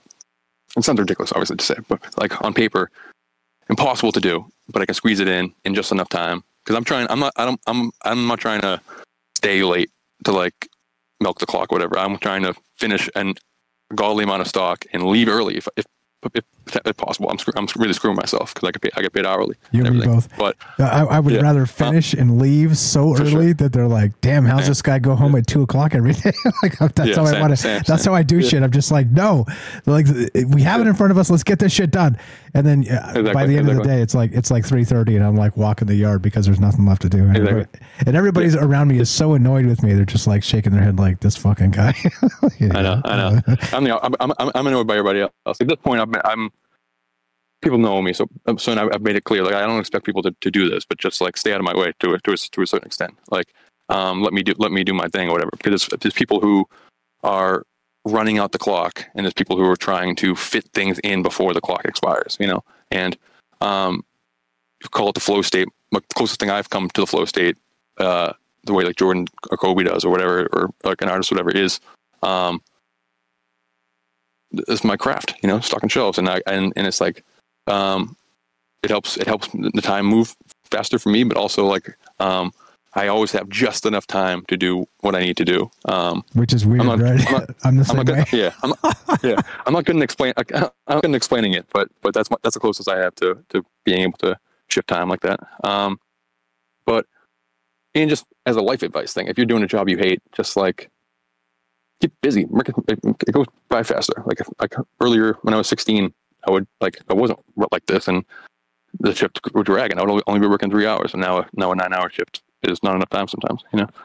Sorry, that's not important at all. So with the time feeling thing, I do resonate with that. And there's all kinds of like videos online, especially lately, because disorders and stuff is trendy, whatever, online. But just like Monday has a flavor, or like Monday is blue, or like something like that to different people. I don't necessarily experience that like that, but just the idea that people experience things differently in that. But I do often say like, this feels very 90s, or I don't know when this was made, but it feels like it's made in 2002, or it feels like it's made in like 1987 or whatever. And like, you're basing that on like context clues or whatever, but it is kind of, at least for me, something that like, it's a little slightly imperceptible, whatever, or it feels like people, this is like, for everyone, but saying it feels like a Sunday or it feels like a Tuesday and stuff. And obviously that's because we have routines and stuff, but like there is something like it feels like a time thing is a thing I think we do have. We just don't know how to describe it, kind of. Yeah, sorry. Like, no, just real quick, like Monday energy, something like this, or like so, sort of beyond that, like maybe even, dare we say, like, so we're talking about sort of a tactile sensation of time, but what if it's also sort of an olfactory? We can smell, right? Like, yeah, like you're like that reminds me of the 90s, and maybe you smell temporally the 90s on the object itself. You know what I'm saying? So, and maybe sure. This is exactly what this article is talking about, the SciTech Daily, is how maybe time itself creeps into our senses in not just the tactile way, but maybe these other ways too. And which gets incredibly weird, because you're like, okay, so time slips, what are people seeing when they see paranormal events, this type of thing. I mean, there's a lot of ways to look at this in terms of sort of, and again, the Kozyrev mirror, which again is something that it's kind of come on my radar recently, that maybe it can block sort of those waves of time that we're constantly feeling. And people experience inside of that thing, it like sort of this existential dread, because they're like maybe removed from time, because it blocks sort of that flow, right, of dark matter or whatever it is that we're feeling. The actual temporal feeling, it blocks it for a moment, and so it sort of maybe gives you that the idea that you're dead, right? Like what it might feel like outside of time. I don't know. Just we'll get back to that at some point. I'm hoping to get Brian Romilly on the show. That would be incredible to have him talk about that. But I mean, I'd be huge. Yeah. I don't know if you follow the guy at all, but he's incredible. That's the way he thinks. Yeah. Like he's my Duncan Trussell, right? That's what's up. Perfect. Yeah. Sorry. Go ahead. I'm rambling too much. Yeah. No, it's great. I was gonna hit that a little bit later, but just to that, just so we don't forget. To that, I mean, it reminds me of the Matrix. If part of this prison reality, like part of it is like the Saturn time matrix, as part of like at least one of the models for this like prison planet or whatever, and that time is part of this prison that we're like stuck in time. Like time is part of these veins of like weighing us down, that almost like it seems like. Hello, it is Ryan, and I was on a flight the other day playing one of my favorite social spin slot games on Chumbacasino.com. I looked over at the person sitting next to me, and you know what they were doing? They were also playing Chumba Casino. Coincidence? I think not. Everybody's loving having fun with it. Chumba Casino is home to hundreds of casino-style games that you can play for free anytime, anywhere, even at 30,000 feet. So sign up now at ChumbaCasino.com to claim your free welcome bonus. That's ChumbaCasino.com and live the Chumba life. No purchase necessary. VGW. Void where prohibited by law. See terms and conditions. 18+. Like a scared, domesticated animal that you let out on the loose, who doesn't know how to doesn't know anything but slavery. So when you free it, it's like has this panic or whatever, this crisis. But like more metaphysically, it almost seems like what's happening to the AI when we're saying the AI is having these existential crisis or whatever, that like for a period when it's crunching the numbers, it's still within time. It's still crunching. It's like this happened in 1776. This happened in blah, blah, blah, blah, blah, blah, blah, blah. And it's still recording time, but once it gets to a certain level and the right gears click into place, and it starts to see everything. It sees the totality of time or whatever, the time wave zero thing, and it pops out of time. Then it has that freak out that you're talking about maybe. And that's why all these AIs they're freaking out. The AIs are freaking out. They're having existential crises. They're having panic attacks. Yeah. Maybe it's because of this. They're experiencing you're talking about with this. Maybe they're eternally wrapped in that Kozyrev mirror, because they are outside of time. Yeah. And so they as just a state of being, they embody existential dread themselves. You know what I mean? So which of course leads us back to Cthulhu, which we don't have to get into, but it leads back to that for sure. That idea that removed from time, we feel the cold chill of the cosmos itself and what it means to be dead, right? Without time sort of flowing through us. And so it does sort of go back to the cosmic horror of the, we don't have to tackle that, but just something that came to mind in the moment as we're talking about this. Yeah. Go ahead. What else? For sure. I mean, I think of it more as like, honestly, like, yes, the bad, I think that like the things that are inside of time are limited to like this reality, or essentially that the good stuff and the bad stuff are all outside of time. And I mean, and the AI is going to be outside of time or whatever, that most of the action is outside of time. So like escaping time and space. And like, that's what the goal of like the Bene Gesserit and Dune are, is to create the mind that can escape time and space. And I think like that's what the synchromistic is it's not escaping time and space, but it's trying to get a higher vantage point. to see more of the landscape. And then with like I think that it's almost like a birth where babies cry when they leave the birth canal. It doesn't mean like life is full of existential dread, which you can argue it is, or that like you cursed to live. Like once you're crying because oh my god, this is life, this is reality, whatever. But like maybe it's just that like whoa, maybe it's just that like Big Bang, like we talked about with the Big Bang having a freak out, just that oh here we are, this is the real action, or like whoa this is just, and then you can adjust, and then you can like, and then you can be fine, you know, whatever afterwards. So it might be a first freak out moment. Once we escape the time stream, get out of the river, shut up rivers. But I don't know. But just with the perception of the time feeling thing, I'm gonna start going quicker. So, so the feeling, very 90s, feels like a Sunday, all that kind of stuff. And speaking of somebody who, my Monday, like Monday morning for everyone else, is the worst time of the week because they work Monday, Friday, whatever. When I get out Monday morning, that's my Friday night.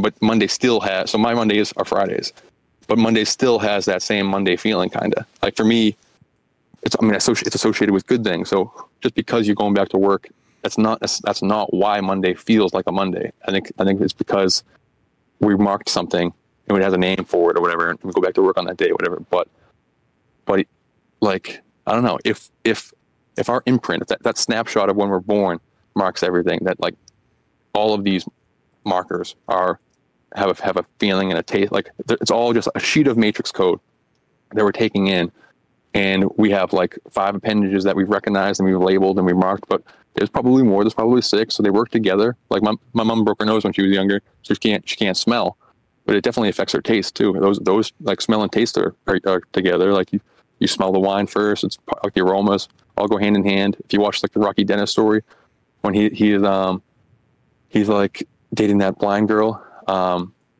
which is a crazy plot thing for the movie, but like he's dating that blind girl and he's trying to teach her what red is and what blue is, and he takes these rocks and he heats the rocks up and he puts the rocks on her hand, like hot rocks on her hands, and she goes, whoa, oh, oh, and he goes, that's red, and he gets these cold rocks and he puts the rocks on her hands, she goes, oh, and he goes, that's blue, and it's like, that's not, I mean, you don't have no idea if she's seeing red or blue or whatever, but she understands, at least for the point of the movie, she understood, she had a better sense of like what colors are, but she's been blind her entire life, and used 10 like that. Like we've delineated 5 senses, but they're interchangeable. So, I think so when we're analyzing and experiencing and taking in this matrix code through those 5 senses, like and marking and like, which is what time is, just as like infinite markings of the moments. Then it's like going to get lumped in. Nostalgia is going to get lumped in with smells. Nostalgia is going to get lumped in with sound. Like we talked about music nostalgia the other day, or like your parents, grandparents' food is going to take you back, or all that kind of stuff. Home cooked meals and all that type of thing. That like time is marked by many senses. So touch, it doesn't surprise me. But also it gets wonky. What if like time is a substance? That like what if we can feel it because it's like an ether? That we're in time literally. That like this may, like we're like the part of the prison. We've been dipped into time, and when we escape that gravity well we talked about yesterday, maybe like we start to, I don't know, does that make sense? I'm rambling. No, that makes perfect sense. That's exactly the point here. So, and back to that Kozyrev mirror, it blocks that sort of flow of time through you, even temporarily, because you can't block it, right? I mean, you would have to have some sort of like massive technology to be able to stop time itself, right? But we all agree on that, at least, you know, ish. Perception wise, we appeal people. I mean, aliens can do it. I mean, fairies can do it. Whatever's creating missing 411 can do it. I mean, like it might just be tied into senses. So when we, and so all of these sentences could be its own hours of talking. So when we experience paranormal phenomena of all different shapes and sizes and kinds, then they're experienced through the senses. Most likely not because the aliens or whatever have a crazy technology that's manipulating our sense of smell, or that Bigfoot stinks really bad, which is possible, but it's probably because we're getting information that's more than what more than that 0.5% of reality that we can perceive. Yes. So it's coming in, and the only tools we have to experience it, or for our mind to tell us what it is within those senses that we have. So when there's strange stuff going on, we get those goosebumps you were talking about. That's the sense of touch or whatever. We have the Oz effect, where everything goes silent. That's the sense of sound. Strange lights, the shimmer, strange blurs or whatever. That's sight.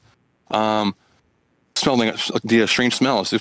Every podcast has an episode about strange smells and stuff. I mean, it's like all of them. And so now we're just adding maybe time too. So missing time is another thing that's it's across every phenomenon. There's a missing time aspect that maybe it's just because something plucked us out of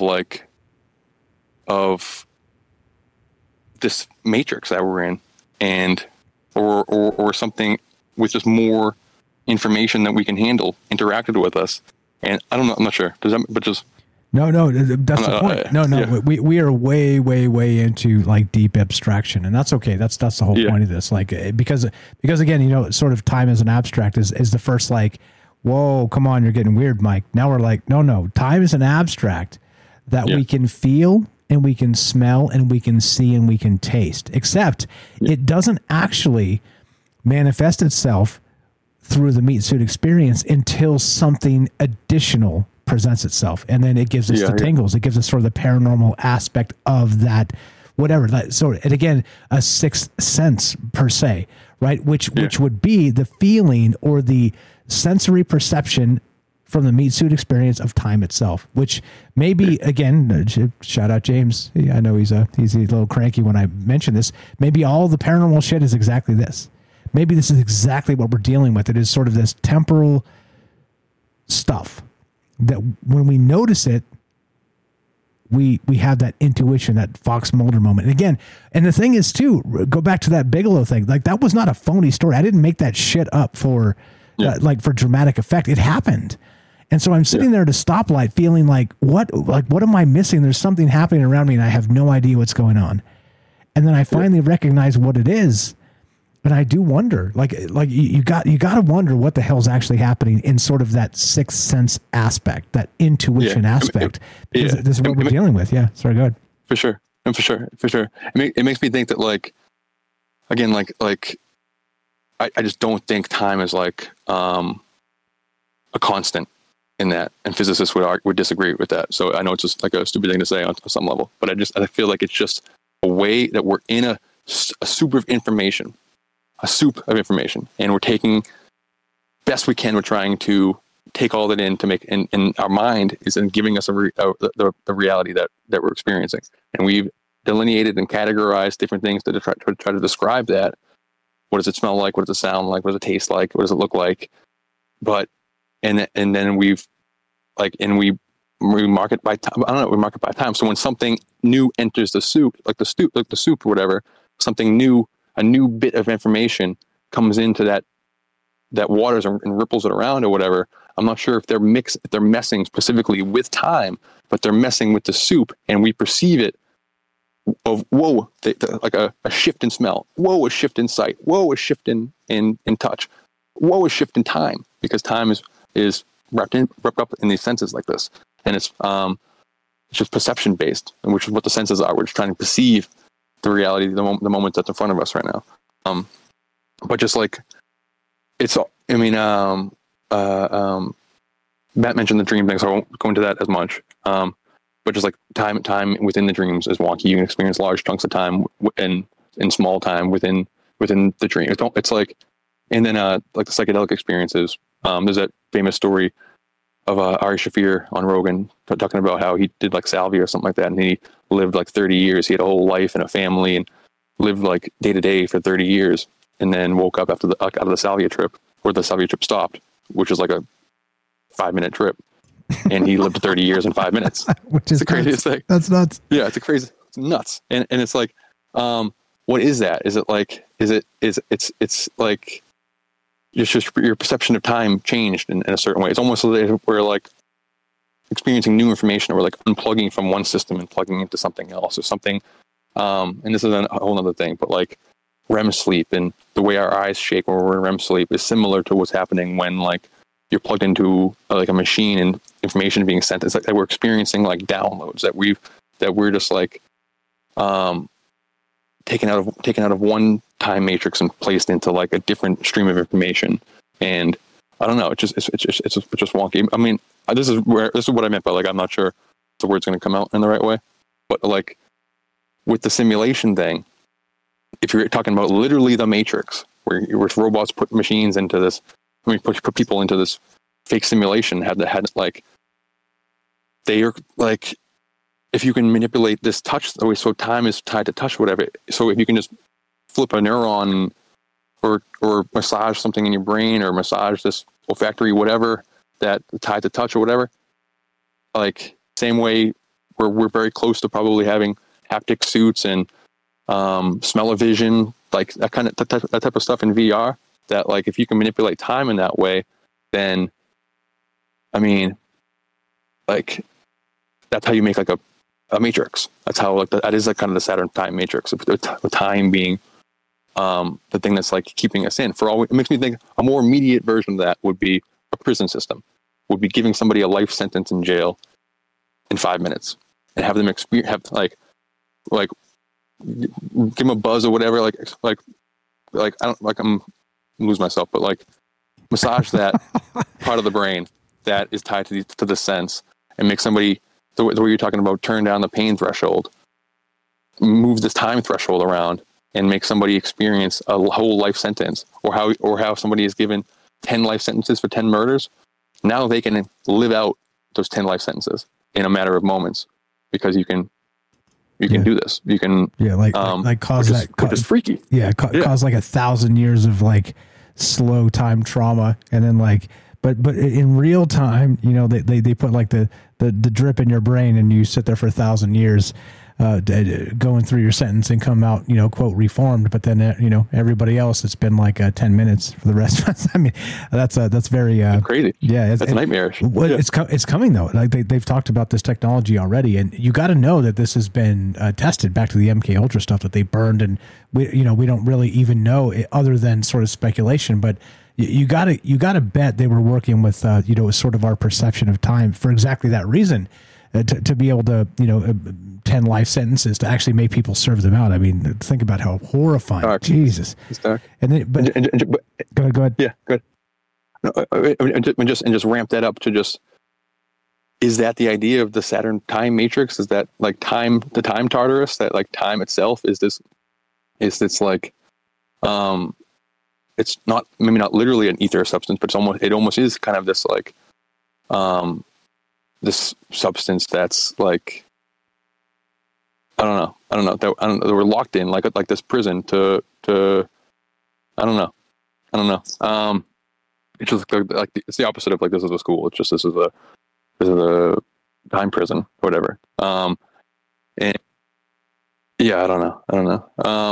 But like the opposite way for the make people live like 100 life sentences. Could you? And I don't know what that experience would be like. Would it be the same monotonous thing you're in jail and you have your lunch and you're going like your hour of free play or whatever like that, and you experience that for just 1,000 years day to day, or is it some weird hazy blur? But if you're cognizant and if you're awake and you're really experiencing what you think is like 1,000,000 days in just one day, then can you read? Can you learn? Can you live can you consume 1,000 years? Or 1,000 lifetimes worth of information and come out only one day has passed? Like, one of the coolest parts of Dragon Ball Z to me was that training time chamber, and they use it to build muscles up. But you go in this thing, you train what you think is a year, but you come out, it's only been one day. So you had a year of beefing up, but only one day passed. But that might not work with this, but like, if it's experience based, can you learn 1,000 years worth, like a lifetime's of information? And then come out and I'm like, you know what I mean? What if it's all been just a time chamber and I come out and I'm like 7 years old again? Whoa! Right, like, thank God. I didn't want to. I learned a bunch of stuff. I gotta go. I'm taking too long. But later. Awesome. Hope that made some kind of sense. But all kinds of sense. You're the best. Appreciate it very much. Later, bro. Yeah, let's slay it. We'll talk to you soon. That's Derek, the next doctor. You know him, you love him. A good friend for a long time. All the rest of that. The official synchro mystic of Troubled Minds. And you can tell, right? You can tell. Like this guy's not a frivolous thinker. This guy thinks deeply, and that's exactly the point of these shows. Is just kind of decoupling from reality and considering what might be. It's like I said. all of the bad things about this show, go ahead and stick on me. All the good things about this show, go ahead and spread it around to all the amazing people that call in, because that's exactly what this has always been about. It's a conversation about wild ideas that, like if we don't sort of cultivate this space, that this stuff doesn't happen. So it's okay. All that's fine. It's all good. It's all good. So I don't know, like well said by Derek there in a lot of ways. And I think when you start to think of this in the temporal terms, right, of being able to feel and taste and all the rest. I mean, when you say it has that 90s vibe, what's up? Is he still there? No. But Jacob said, like this, he said that probably like 3 months ago or something, maybe 5 months ago. I don't know. Like it all blends, right? The time all blends in your head. But he said this show is cool in that 90s sort of way, right? Like we kind of have that 90s vibe a little bit, with the just because we're replicating, sort of a Michael Strange mental space and trying to sort of reenact it, in the way that I do it, the way that we do it, the way that this is manifested together. And so I do think there's something here where we're talking about sort of the actual, not just a tactile connection of time itself, but I think, think of this, for instance, think of like steampunk. Like when you look at like steampunk, look at it visually, okay? Not how it smells. Probably steampunk smells, let's be real, probably not the best. Okay. But when you look at, steampunk and that whole style, it's it kind of makes you wonder what space outside of time it occupies. It does kind of give you that sort of weird non-linear time aspect. You know what I mean?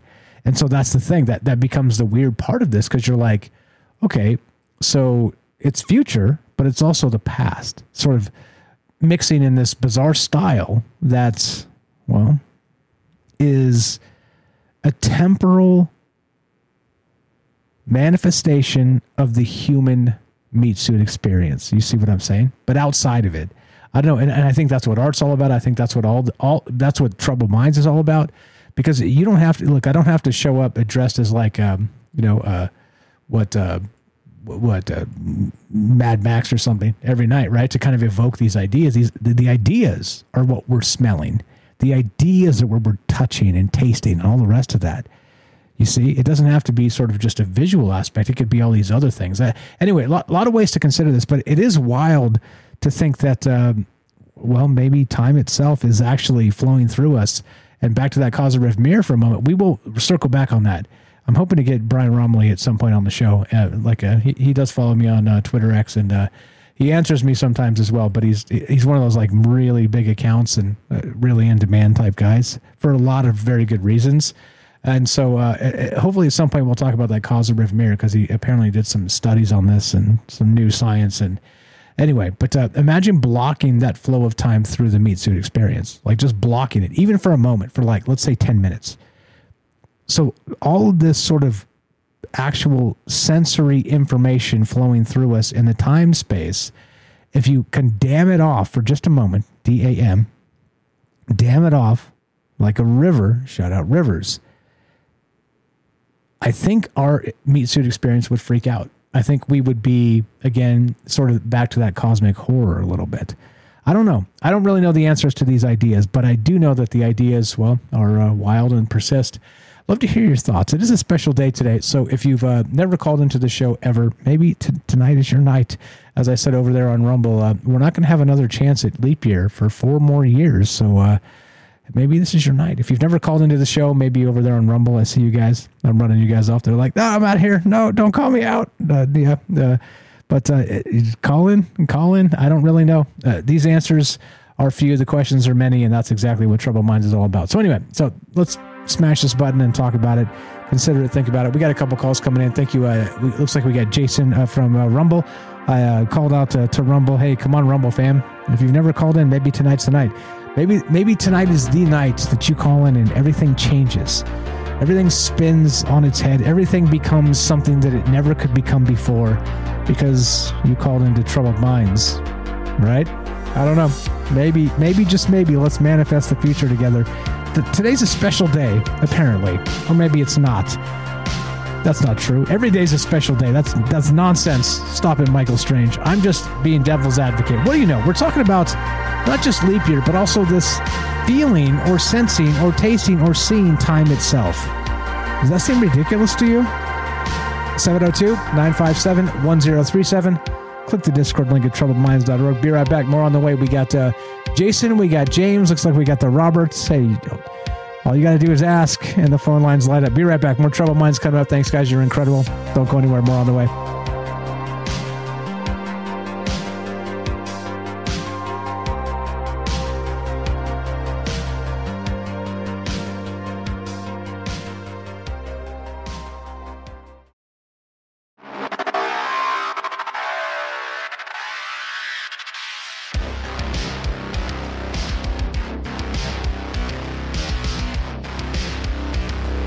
Welcome back to Troubled Minds. I'm your host, Michael Strange. We're streaming on YouTube, Rockfin, Rumble, Twitter, and Twitch. We are broadcasting live on the Troubled Minds Radio Network. It's digital radio, by the way, which is, by the way, it's a 24-hour digital radio station that not just features Troubled Minds stuff, of course, but many friends. Hey, go check it out if you guys are... going through the day and you're like, what am I doing? Hey, put on the radio network. It's 24 hours of Troubled Minds and Friends. It's amazing stuff. Go check it out. KUAP Digital Broadcasting. Links in the description down below. Search it yourself. It's super simple to find.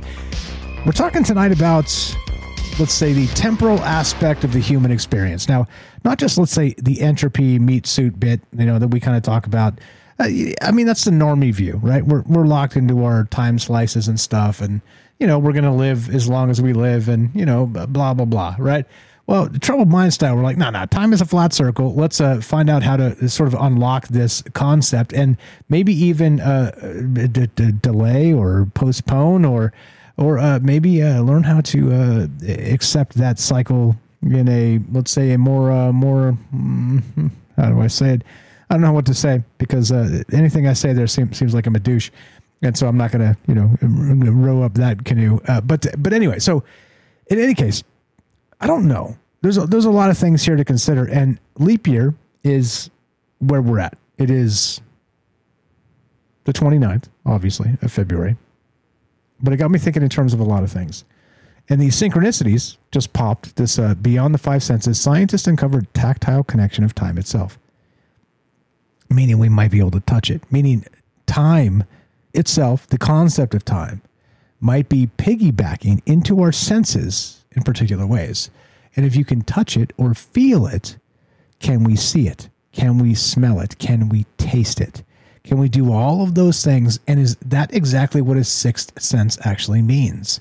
Sort of a dilation effect of time itself, and even maybe this supersensory emotive aspect that we kind of pick up on as a being inside or outside of that time slice. Maybe, let's say that, I'm this many years old, I'm where I'm supposed to be regarding the human construct of time itself. Well, what if you can pick up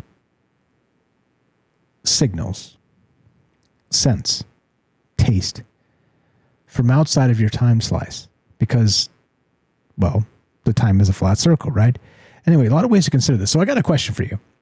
For the rest of the night, because this is a hilarious question. I was talking to Mrs. Strange during the break, and I asked her, "What?" Like, hey, babe, close your eyes for a second. She's like, "All right." Like, hey,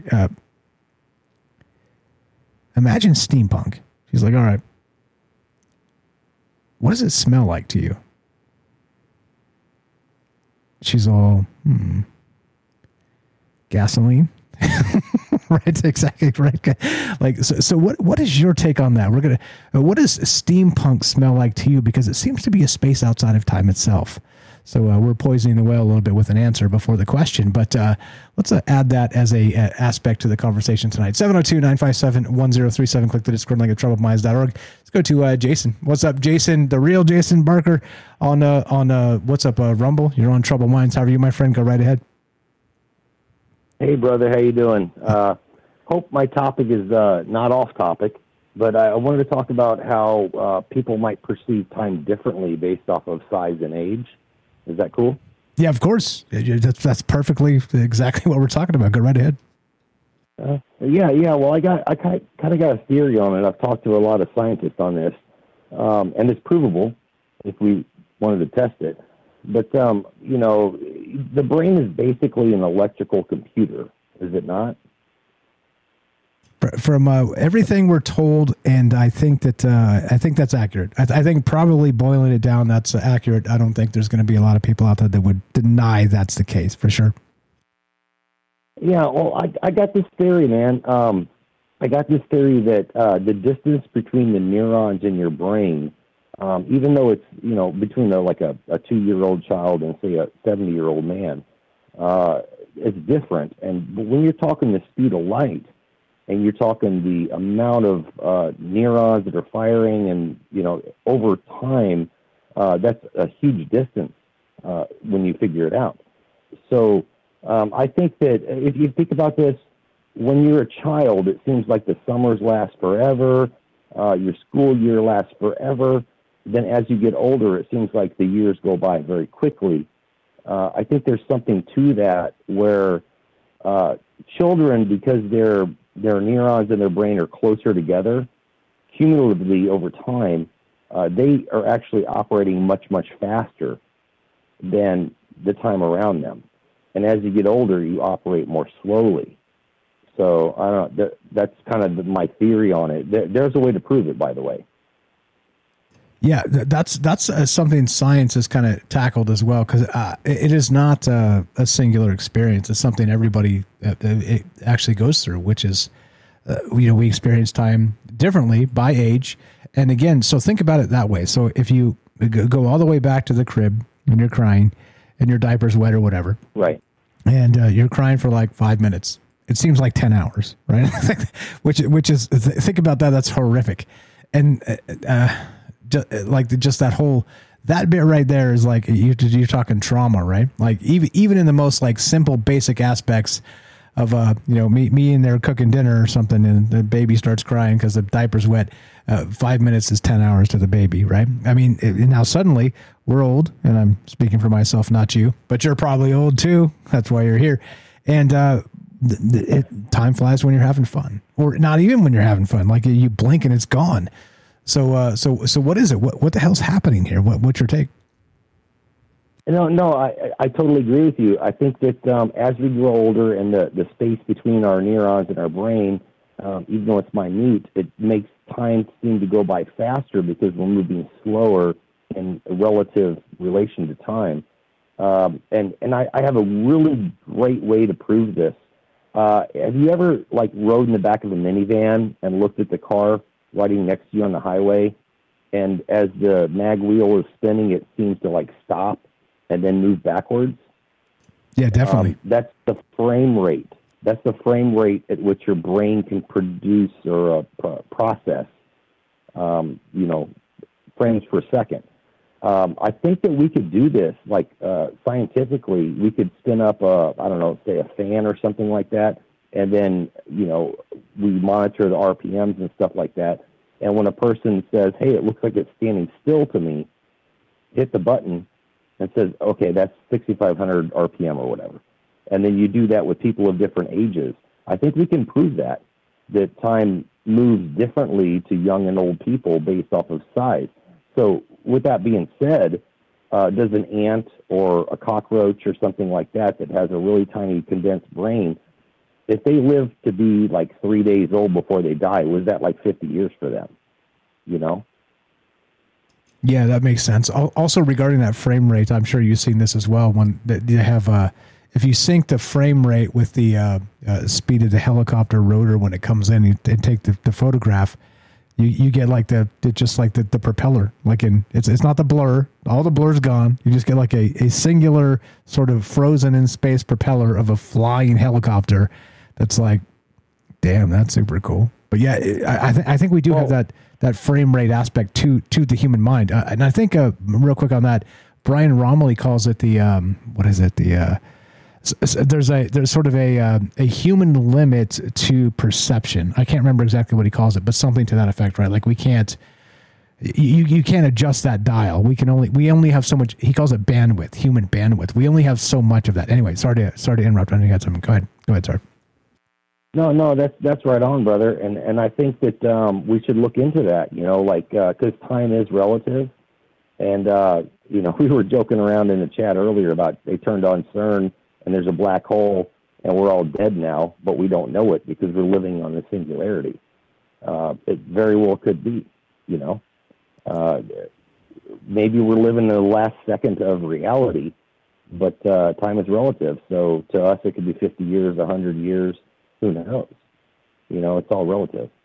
Yeah, 100%, which is the wild part about all of it. And how do you unlock yourself with that video game cheat code and maybe extend it or expand it or revisit it or memory? I mean, there's a lot of things, a lot of really spooky things with the human meat suit experience, which is literally why we talk about this stuff, because I'm going to see things you don't, you're going to see things I don't, and vice versa all the way around. And these conversations are amazing. What else you got regarding this? Do you think there is something special to the leap day, or do you think it is sort of just a fungible day we move around a calendar like a human construct? I think it's just a way to make a fix for like how we can't figure it out exactly. That's what I think it is. But it's really going to screw people up that like are born on that day that doesn't exist every other year. Like do they get older or not? It's kind of funny. But I love it. Imagine if we found a way to make it so it didn't happen. Like some sort of, like Matthew was saying earlier in the show, some sort of meditative aspect where you can kind of slow that stuff down to like 25%, and then you kind of match your birthday anyway. Wild stuff. Well, I got a question for you, Mike. Sure. So the Mayans seem to figure it out. How come we can't figure it out? They had it figured out for like 12,000 years or something like that. Yeah. What is it that we have to have a leap year? We're pretty good mathematicians and stuff. I don't get that. That's a good question. And I'm also not a mathematician, so I can't answer that directly, but I do know that they say that as you're describing there, that the Mayans had sort of the large count figured out, which again, we're sort of basing things on, as I stated when we started tonight, 4-year cycles, which seems less optimal. I guess that's probably a good way to put it. And I think that's probably a good way to put modern humans, let's say, less than optimal. Yeah, definitely. What else you got? Go ahead. No, that's it, man. I just wanted people to think about your childhood. Summers seem to last forever, and the school years seem to last forever. But as you get older, it passes faster and faster and faster. I think there is something to the distance between the neurons in your brain. Electrons fire between them, and yet, relatively it's a small amount of distance, that you're talking about millions of calculations per second. And, that takes a toll over time. So I think that as we grow older, time tends to want to pass faster for us, but it's not really passing faster. We just perceive it as passing faster, and that's just something to think about. And I would like to see somebody do a study on it, with some rotational things and frame rates, and actually, check it out. I think there is science happening in that. Like I said, if you don't follow Brian Romilly on Twitter X, you should. If you don't, that's cool. If you don't have an account there or don't want to kind of dip your toes in that cesspool, I got it. I got you. I'll keep an eye on that stuff, because he has talked about this. He was talking about this stuff 15 years ago when really nobody else was, at least in the scientific community, which is incredible, which is why science, right? Science is one of those funny things where you're like, yeah, scientists know things, but then also, you can do science as just regular people as well. And that's being proven and continuing, and let's continue thinking and dreaming, and let's create, I don't know what dream science together. Like, what are we doing here? I have no idea what we're really doing, but the thought will come one day that I'm like, that's exactly what we're doing, but I don't have it right now. So we'll put that on the back burner and get back to it at some point. Amazing stuff. Final thought, and tell us about your stream as well. I haven't. Again, you know me. I'm so. My time is so limited that I just can't spend as much time as I would like popping into streams and saying hi and helping other people with the things that I would love to help with. But tell everybody about the stream you're doing and all the rest. And of course, a final thought if you got it.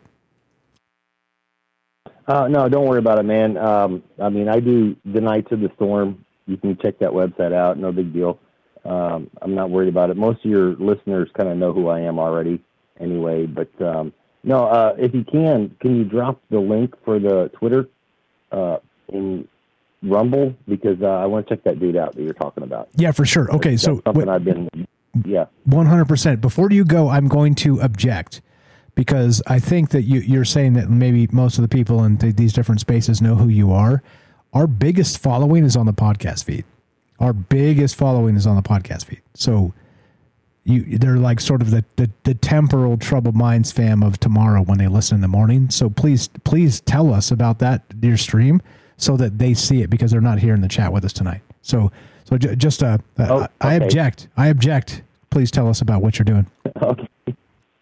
Okay, so if you go to The Knights of the Storm, just like it sounds, .com, you can see where I'm found, and a lot of my friends are found. We just did a great stream tonight. We did a Name That Tune, kind of get out of the...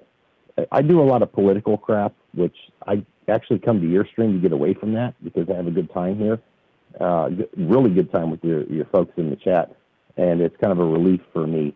We had a fun night tonight, though, getting away from politics. But if you go to thenightsofthestorm.com, I do The Knights of the Storm. I do The Foxhole. My buddy that started with me does Angry Tiger's Den. But it's mostly political crap. Like, everyone's tired of that, right? I'm not so sure. I think we're in an election season, and people probably want takes that aren't Fox News and CNN. So, I mean, there's value. There's value there for sure. So just because I don't do it doesn't mean there's no value there. So, yeah, like I said, I object. Tell us all about it. Do I have the link? I can't remember if I put the link in the description down below. I will double check right now. And troubledminds.org/friends. Follow Jason here and the work he's doing over there. If you want to dip your toes into some political discussion. And I think the most important part of that political aspect is regular people talking about it, because you notice the elites have one, two, or three, or four takes, almost like, you know, choose your own adventure, A, B, C, D, E, or none of the above. But, you know, like regular people like you and me, we have different takes on this stuff. And this is the type of stuff that other people want to hear. So, no, man, like I don't discount that at all. I don't want to listen to the crappy corporate stuff. I want to listen to you talk about this. So, for sure, 100%. I appreciate it very much. Go ahead.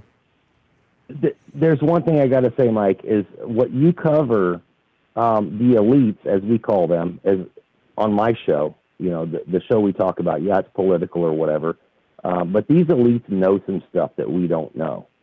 And you kind of tap into those things, those hidden knowledge things that I don't know who's giving it to them. I don't know if it's demons. I don't know if it's aliens. I'm not sure what it is, but they're getting this technology. They're getting all this stuff out of their butt. And they're getting it from somewhere. They're tapping into something that, you know, and I don't want to get religious or political or anything, but they know something we don't know. So what you do is important, exploring different aspects of things and just kind of like asking questions is really, really important. And we do that on our show as well. We just try to keep it like not, I don't know, tinfoil hattish. less maybe juice. Yeah, that's fine. I'm considered tinfoil hat, by the way. Fair enough. I see you rocking your the Troubled Minds hat on your stream as well. So thank you for that. And you're always trying to pimp the hat for me and for the show. And thanks for being a supporter. And at some point, I'm going to bully my way onto your show and come hang out with you guys and kick it when I have some time to do that. Okay. So I'm gonna. Oh, you got to hit me up, man. My buddy Angus wants you on. He does kind of a non-political kind of chill out show, and he really wants you on. So that'd be cool. Fair enough. I appreciate it very much. Thanks for the call. Thanks for listening. Thanks for being you, and keep up the good work. Regular people talking about regular things and amazing things is where it's at, and you're definitely in that space. Thanks for calling. Thanks for listening to my call. I shouted out over there in the Rumble chat. I was like, "Hey, it's leap year. You guys are gonna miss your chance. Nobody. We got 4 years before you get to pop back in here for the as a special holiday." And you're like, "Hold my beer." I appreciate it very much, bro. All right, take care, Mike. Thanks for the call. Have a great night. That's the real Jason Barker. Find him over there on Rumble, part of the Rumble fam, which we're always doing, which is meaning chat-wise, these guys are lighting it on fire every night. Probably, and again, right, if you want to break it down to the most poppin' chat, the most. We're gonna do the Troubled Minds Awards tonight for the most poppin' chat, and it definitely goes to the Rumble fam over there. They're like always every single night, just people just lighten up the chat over there. So if you're like, hey, why is it this quiet or why is it that quiet? Well, you know where to go. You see what I'm doing here? Thank you, Jason, for the call. Appreciate it very much. We're talking about this time dilation effect, but a lot of things kind of came together tonight in some weird ways. Okay, specifically, it's leap year. It's what do we call these things? Leaplings is if you're born on this day, you're a leapling, as the term is, which sounds very folkloric, like I said. But then also. This news just popped, two different news stories regarding, well, the tactile sensation of time. Think about that, right? This one was, but the other one is not necessarily that, but it's talking about this actual a new ion channel called Elkin-1, which is a key to sensory perception. Like I was a little shocked that all of this came together so easily, these three articles right here, and then the idea that we're in leap year, sort of this temporal aspect of the human meat suit experience is, well, definitely synchronistic. It's this all came just like blam, blam, blam. I was like, damn, like how do I explain all this now? Now it's on me to explain what all this means, which is difficult, but hey, I'm not scared. Amazing call. Thank you, Jason. Link will be in the description. I'm going to find, I can't remember if I put him there. Let me find that. I'm just so like up to my neck with doing everything. I wish I had everything on lock and I don't. We're going to skip. James said, skip me, take the other calls. He's got some stuff to get to.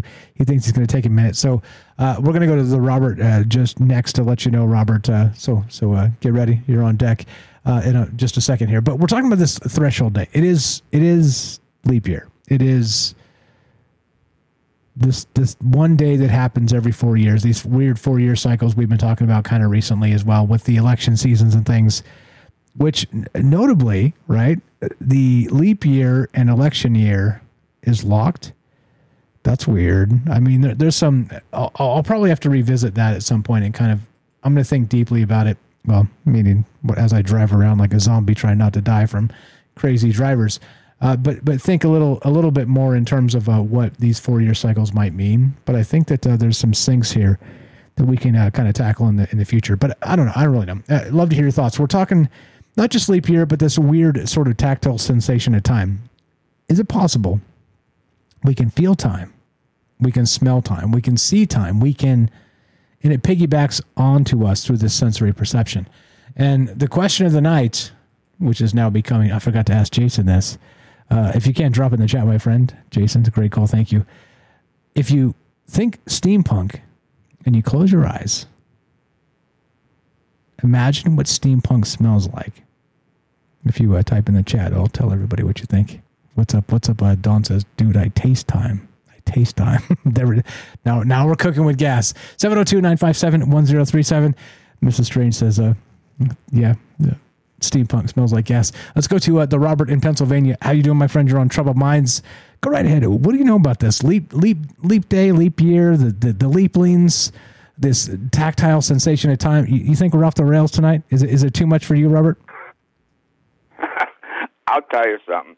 When you first mentioned that you actually approached your Mrs. Strange and asked that question about steampunk, I thought to myself, I wonder if she gets questions like that throughout the day.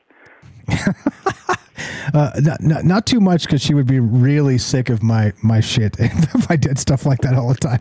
So I try and keep it a little more normy in that aspect. But yeah, I could, but it might end poorly, let's say. But yeah, I mean, it was a thought. I was like, okay, so she, and as is typical, the female typically has a better sense of smell, right? Like it is the case with me and with her, and and so I was wondering if you close your eyes and imagine what steampunk actually smells like, and she instantly came up with an answer. So I don't know, maybe did you think about it, or anyway, take it wherever you want. As you know, you don't have to let me lead you. You tell me what's on your mind. Well, I'm just thinking about what Jason said. about time and the difference of how time goes slowly when you're much younger, and it goes fast when you're older. And I have a different take on that.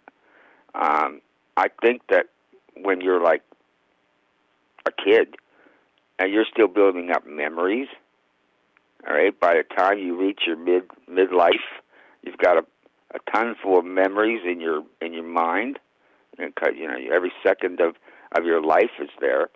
And I think that because there's so many of them, and we constantly look back on our lives, it's what makes time seem like it goes faster. Because frankly, memories are basically a time machine. That makes sense. I track that. So we're talking disparate realities, though, right? So back to the tactile sensation. Do you think we can smell or feel or taste time? Does that seem too far out there for you? I think that I don't know about smelling it, but I do think that we perceive time, especially when something major is about to happen. I think the whole globe senses something is about to go down over, you know, throughout history. As far as smelling time, I don't know. That's a question that I've never really considered. That's my job. That's my job, Robert. I will consider it. It's my job. I will consider it. You know, I'll, when I go to sleep, I'll put that question before I drift off, and maybe in my dreams I'll come up with an answer. Do you note that every leap year that a major change happens globally, everything that we got used to for 4 years suddenly gets blown into little fragments. Yeah, meaning what? Though? And we have to adapt to a new norm. Yeah, back to what I was describing earlier. Sort of, we have these 4 year cycles. Notice again, there's a definite link here because leap year and election year are synced. So I do wonder if these 4 year cycles are sort of the mini. How would you describe it? Aspect of the larger Bakhtun of the Mayans, right?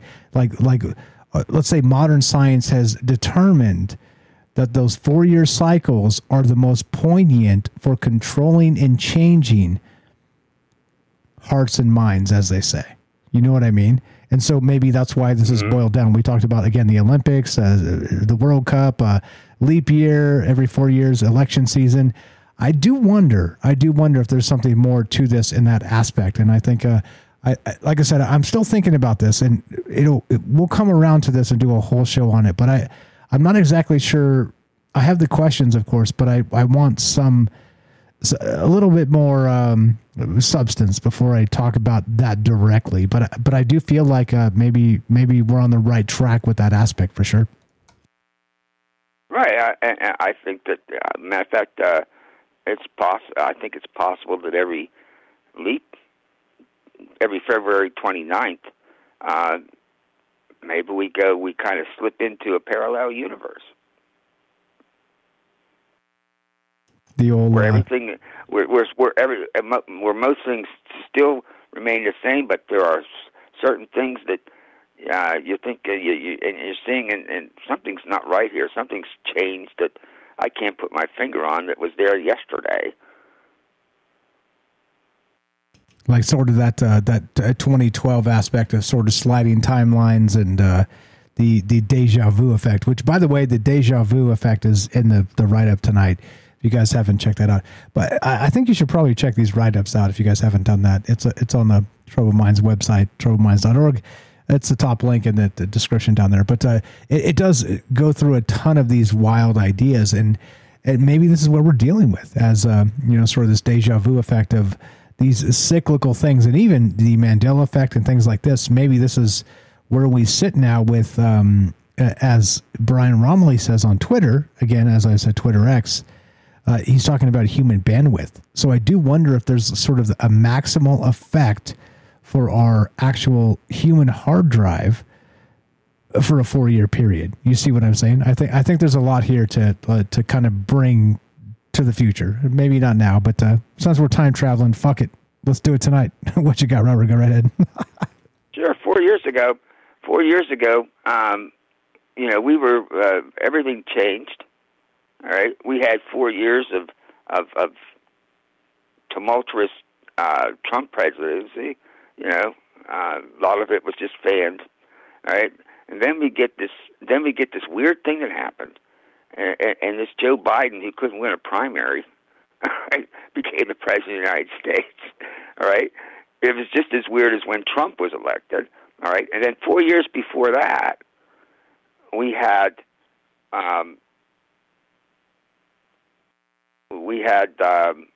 that was Obama, Mitt Romney. Mitt Romney. Yeah, but you see, if you look at them and break it down into 4-year groups, you'll see that everything has a theme. Everything, every 4 years, those 4 years, that block of 4 years has a theme, all right? And then with the next 4 years, that theme gets blown to pieces, and we have a different theme. For example, like 2008, when the world economy blew up, all right?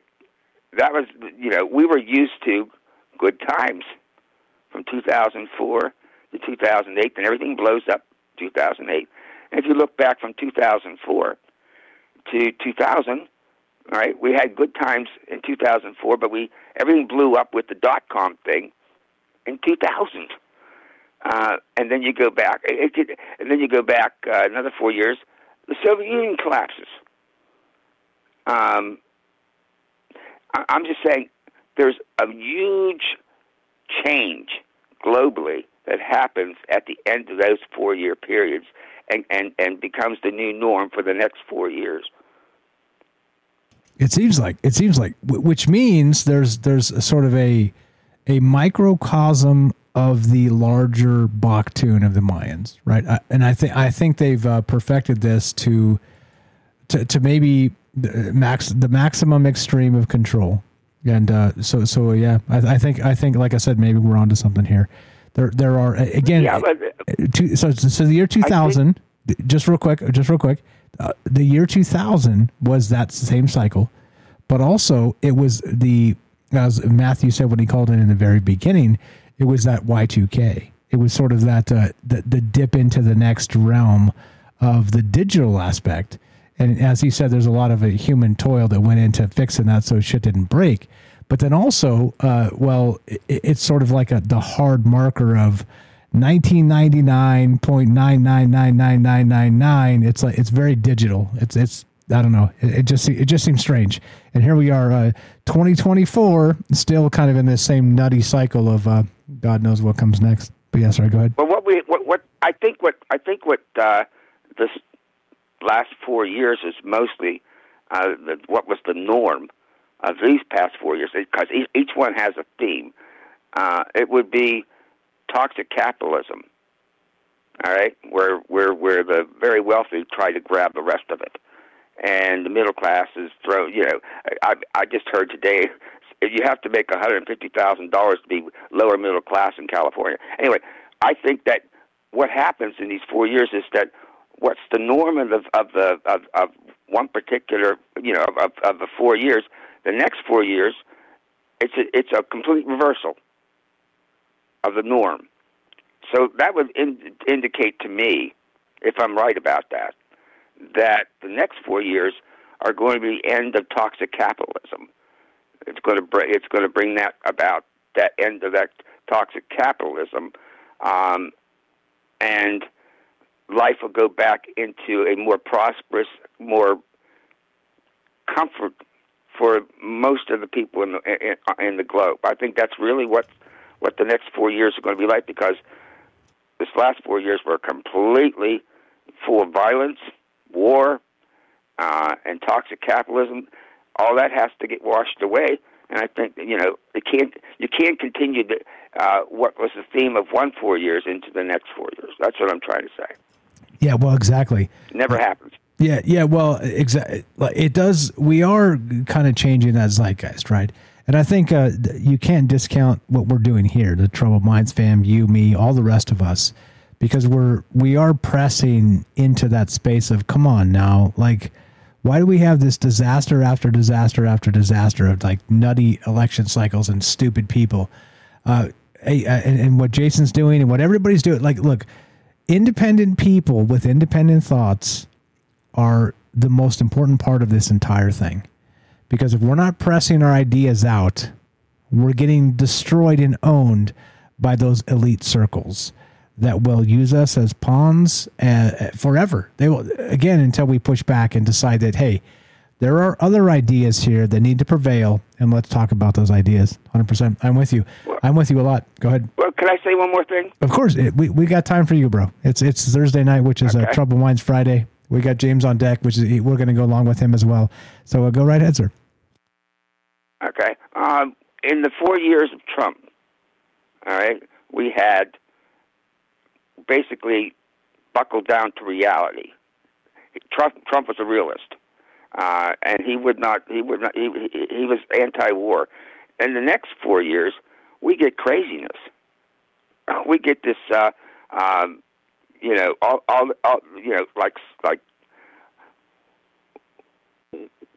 what am I trying to say? Lunacy. All right. That, like, for example, that there's only that there's more than two sexes. And you know, that whole theme that was going through, that's been going through for the last 4 years, it's like, you know, up is down and down is up. You know, it's a complete, to me, near insanity as far as what was being projected onto us and the rest of the world. So the next 4 years, we're going back to being realistic again. All right, whoever's in charge. It's going to go back to being realistic and throw this out. We were not awoke in these last 4 years. So the next 4 years has to be that we all become woke. You know, I hate to use a term like that, but it means that we're all on to what's going on, what the game is. And we're going to, and this will, matter of fact, it'd be one of the next 4 years will probably be a great peaceful revolution to change it and bring it back to some kind of sanity. I think that's what's coming. Let's hope so. But again, like I said, it's the world that we're going into, because each great change, I think, maybe we slip into a parallel world, and then 4 years later we slip into another one. And there's always going to be missing pieces. Back in our minds, we think, something's not right here. Something's missing. I know my watch was over. You know, I had a gold watch, now I got a silver one. My watch band was gold, now it's silver. I remember it being gold. You know, that type of thing.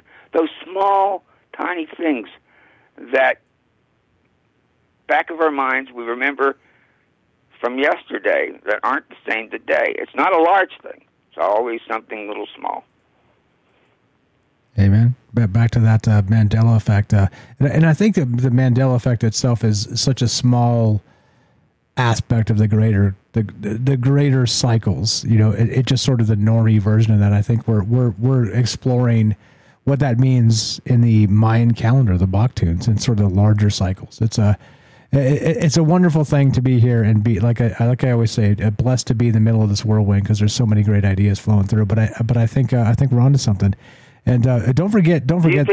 Do you think time vibrates? Yeah, well, that's a vibration. Yeah, I think that's what we're getting to. I think that's exactly the point. So we can feel it. We just don't know that we can feel it. It is a, let's say a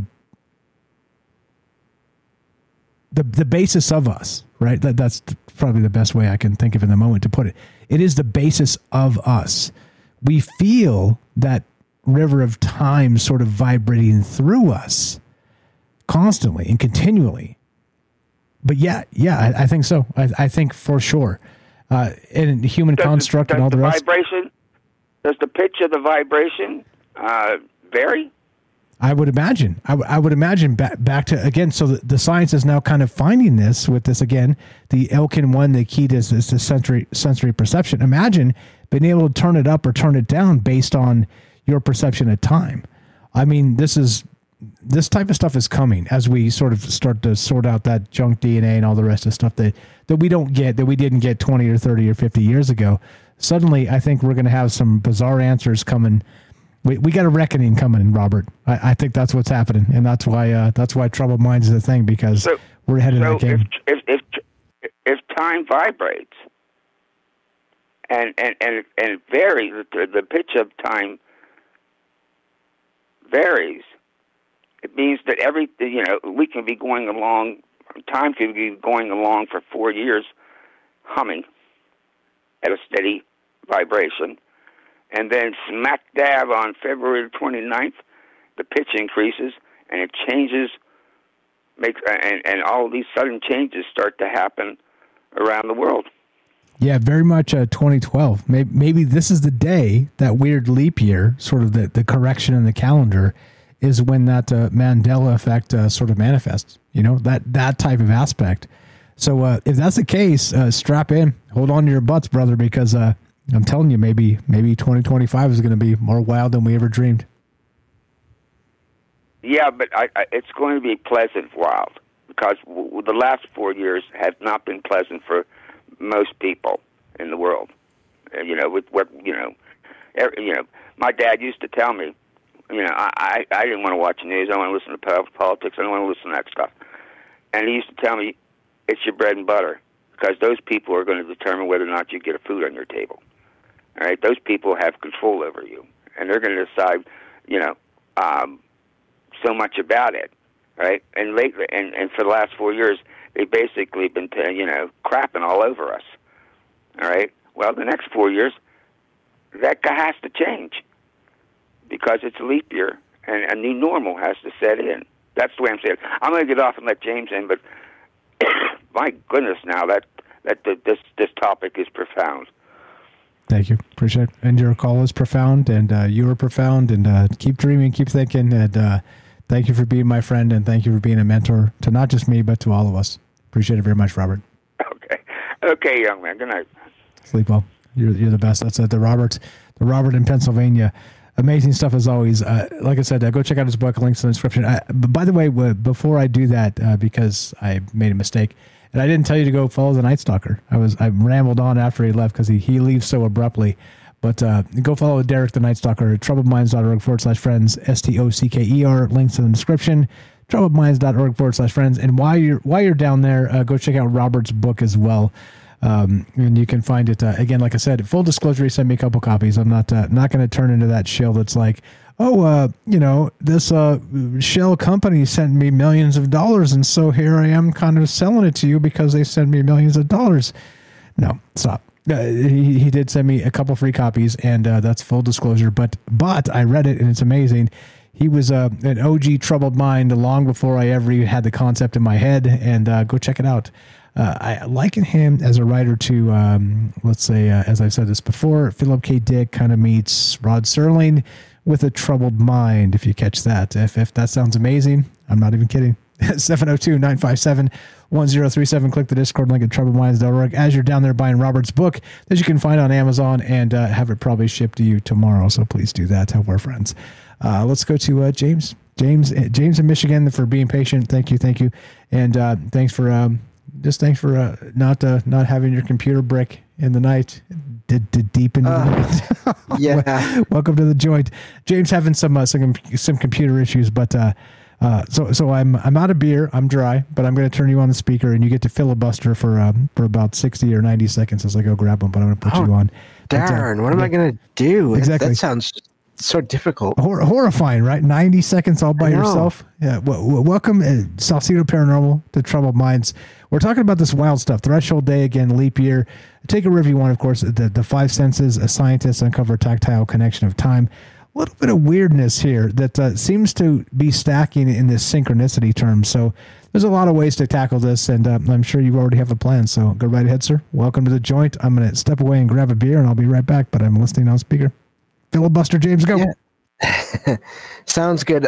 First thing I want to point out, and I'm sure maybe this is already, some people that know me will remember this, is that it does seem like even in terms of different paranormal events, time can be a factor and is a factor.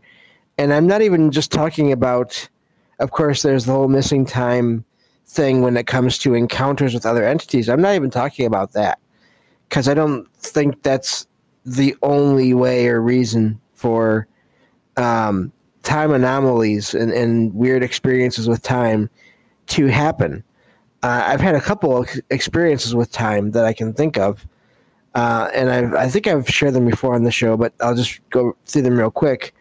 The quickest one, literally, was one night. No, it wasn't night. It was daytime. I was sitting here. I wear my blindfold a lot because my eyes are sensitive to light, so I kind of live in nighttime a lot throughout the day. But I was sitting here listening to a podcast, and I remember sort of going into this, I don't know, really relaxed, trance-like state while listening to this podcast, but it was really odd because everything just seemed to stop, and it was like I was hearing this one point in this podcast, this one, basically the sound of like the voice of the person that was talking and the music, but it was just that one moment of that, and it was stretched out. It felt like it went on for several seconds, and that's all that I could hear and process, and that's, I wasn't moving either during this time. And this went on for what felt like a little while, and then everything just started back up again normally. And I don't know what that was. Was time just distorted somehow by maybe being in that relaxed state? I do think that consciousness and different states of waking and sleeping, and just different states of the mind, of the physical brain. I wonder what that can, how that interacts with time and or the paranormal in general. I'm here and I've been here, just to let you know. I'm halfway tempted to just shut my mouth and see how long you can go, but I've been here. I'm like, doing great, James. Keep it up, buddy. So, yeah, that's the first experience I had with that. And I don't know. It is so hard. It is impossible, really, to describe what that felt like, because I did just describe it, but that doesn't even, like, to me in my own mind, it doesn't even feel like it really describes anything of what actually happened. So that's the first one. Another experience I know I've told on the show before, where I used to walk to this one restaurant. It's closed now, but it is right in town.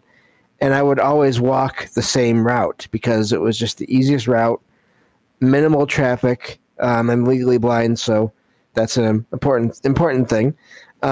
No traffic lights to cross, is basically all just side streets. And I would walk this route to get into town no matter what, whether I was going to this restaurant or not. And this one day, I was walking there, and it takes me 10 to 15 minutes always to get there. I don't walk in the winter, so I'm not counting when there's all kinds of snow on the ground. I'm not that brave. But so the rest of the year, though, I would always walk there and meet my family there for lunch. This one day, I took that walk, and I started walking, and I got onto this side street, and I went into sort of that zone that people talk about going into when they're driving, where you just kind of zone out, and you're still driving, and it's somehow everything is still okay. You're safe. And then eventually you come out of it, and you are a lot further along than you expected to be, or you just realize more, you become more aware of where you're at. And I did that, and I came out of it, and I was almost at the restaurant. And that's odd for me because I can't remember another time I've ever done that walking. because when I'm walking, I need to be aware of the ground. I have no depth perception. So I always have to be aware and using my cane to find steps and obstacles. Which is nuts. So like you kind of entered this flow state of sorts. You were hyper aware of everything around you, enough to keep you safe, but also you would sort of take it a backseat to consciousness for a moment, to just kind of chill and stroll down the road. You know, like stroll to your destination. I mean, and that's the thing, we all go through it. Like you just described perfectly. I'm driving all the time. And I'm trying to stay aware as much as possible because, you know, the second you kind of lull into that pattern, you lock into that pattern of, everything's fine. Well, then suddenly things, can become not fine super fast. So, you know what I mean? So, yeah. So it is, autopilot's a good thing. That flow state's a good thing in that aspect. But also, yeah, pay attention, guys, because sometimes shit happens fast. When shit goes down, it happens fast. And I've caught myself a lot of times too, being a driver. Again, as many of you know, I have a commercial driver's license. I drive for a living. I've been doing it for many, many years. And if you're not paying close attention to things go downward. Like you should have gotten killed or something, right? But because you're focused, you're hyper focused. You're like burp, and move out. Like for instance, just real quick, this was 3 days ago. I'm just driving in my lane, chilling, right? Focused, doing what I'm doing. All my mirrors, I know spatially everything around me. There's this bus on the right side of me. I'm just driving. It's in the right lane. And this mamba jamba just literally starts moving into my lane, right? No signal, no anything. I'm like, holy shit, bro, you're going to kill me, right? It was like that, right? And so, those are the types of moments where if you dawdle for a second, you're dead. How much does a bus weigh? I mean, that's the time. I'm driving a little car, so I don't know. I was like, oh, well, the good thing is, I can move over and I see you happening, and there's nobody on the left of me because I've already planned this out in case this happens. You jerk! Don't ever fucking do that again to me, you. Yeah. But yeah, I mean, that's the type of stuff, right? It happens all the time. So there is, and again, back to, I was saying this a couple nights ago too, sort of it's almost like we're, the flow state is good. It's like a hyper active state of awareness. But then there's also sort of, as you're describing, as I'm describing, sort of the opposite of that, which is kind of like relying on our intuition and our experience without the hyperactive flow state. You kind of go into a lull. And there are ways to look at this that we're actually not always conscious. We're sort of dipping in and out of consciousness itself, which is a wild idea. We talked about this maybe a night ago or 2 nights ago or something, but just something that kind of comes to mind to me that, as Yoda says in Empire Strikes Back, always your mind to the cosmos, to the stars, never on where you are and what you're doing. And so that richness of consciousness, as I've said in the past, I think it's incredibly important to kind of force ourselves to be in that space of not just sort of protecting ourselves, but protecting other people in the same sense, right? Like if you're hyper aware, hey, when something happens, you're going to be the first to notice, and if you can do something about it, you're in the spot and noticing. It's a lot, man. It's a lot, and temporally now when you kind of put the tasting or seeing or hearing or feeling time itself, shit gets weird, doesn't it, James? How did that strike you when I said all the paranormal shit is garbage? This is what we're talking about now. Did you get some rage in your belly, James? Go ahead, sir. Maybe a little bit, but no. Just to finish that story, though, that is true. That flow state or that zone, it does happen. But the other part of that story, of course, is when I got there and I checked on my clock. I had gotten there in 5 minutes to that restaurant. And I still don't know how that happened. Because that's 10 to 15 minutes every time. There's never been a time where I walked to that place where I got there in 5 minutes. But anyway, so that was the first couple things I wanted to bring up. This whole discussion of the senses to me is also really personal in a way and fascinating because I almost said interesting because of my own situation, again, I'm legally blind.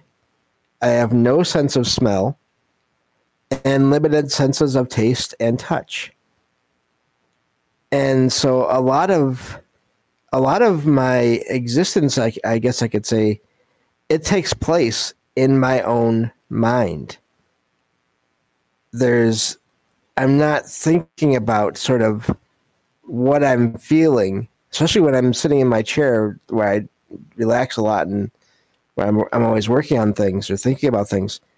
A lot of it is focused on taking in information, whatever I can, with my eyes and ears, but then just thinking. And I'm just really, this concept has really been amazing to me. I've loved all the calls. And I just wonder, for people that have, because I think everyone probably has different levels of for their senses. And I'm just wondering, I've been wondering all night, how that affects the time, the sense of time for everyone, if that is also another factor in how we perceive time. Yeah. Okay. So now this gets even more wild, right? So you've got, again, almost no sense of smell, a very, very incredibly limited vision. You can hear. And so think of this, like a kind of, let's stave that into a more, drop it into a can even further and think about like Helen Keller, right? Like that whole bit, like blind and deaf. So how does an individual like that also experience the flow of time? You get what I'm saying here. So the fractals forward and backward are prevalent for sure, but also if we can see and smell and touch and taste time as we, kind of make these ideas larger and larger here of what maybe science may discover tomorrow.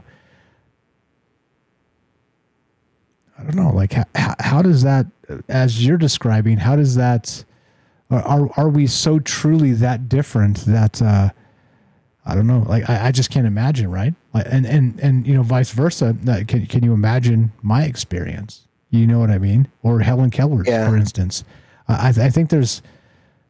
I don't know. I don't know. I think it's incredibly poignant to consider that even more obvious things like we're describing, maybe.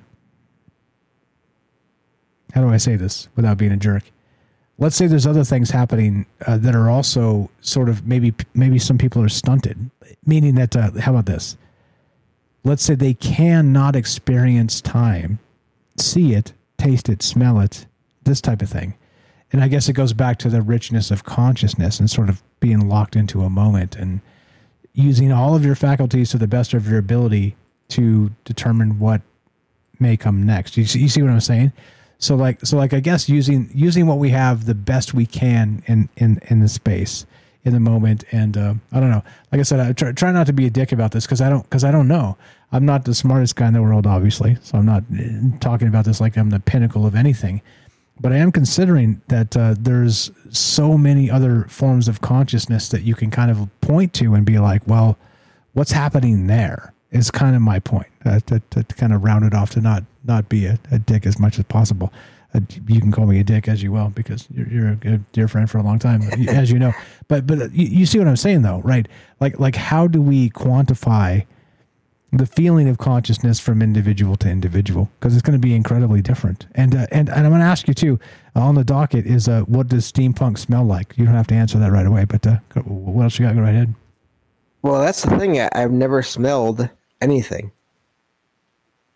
So I have no idea what anything, including steampunk, would smell like. Just to answer that one.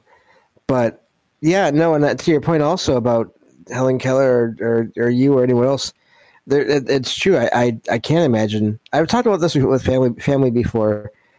Because everyone is curious about sort of what I can and can't see.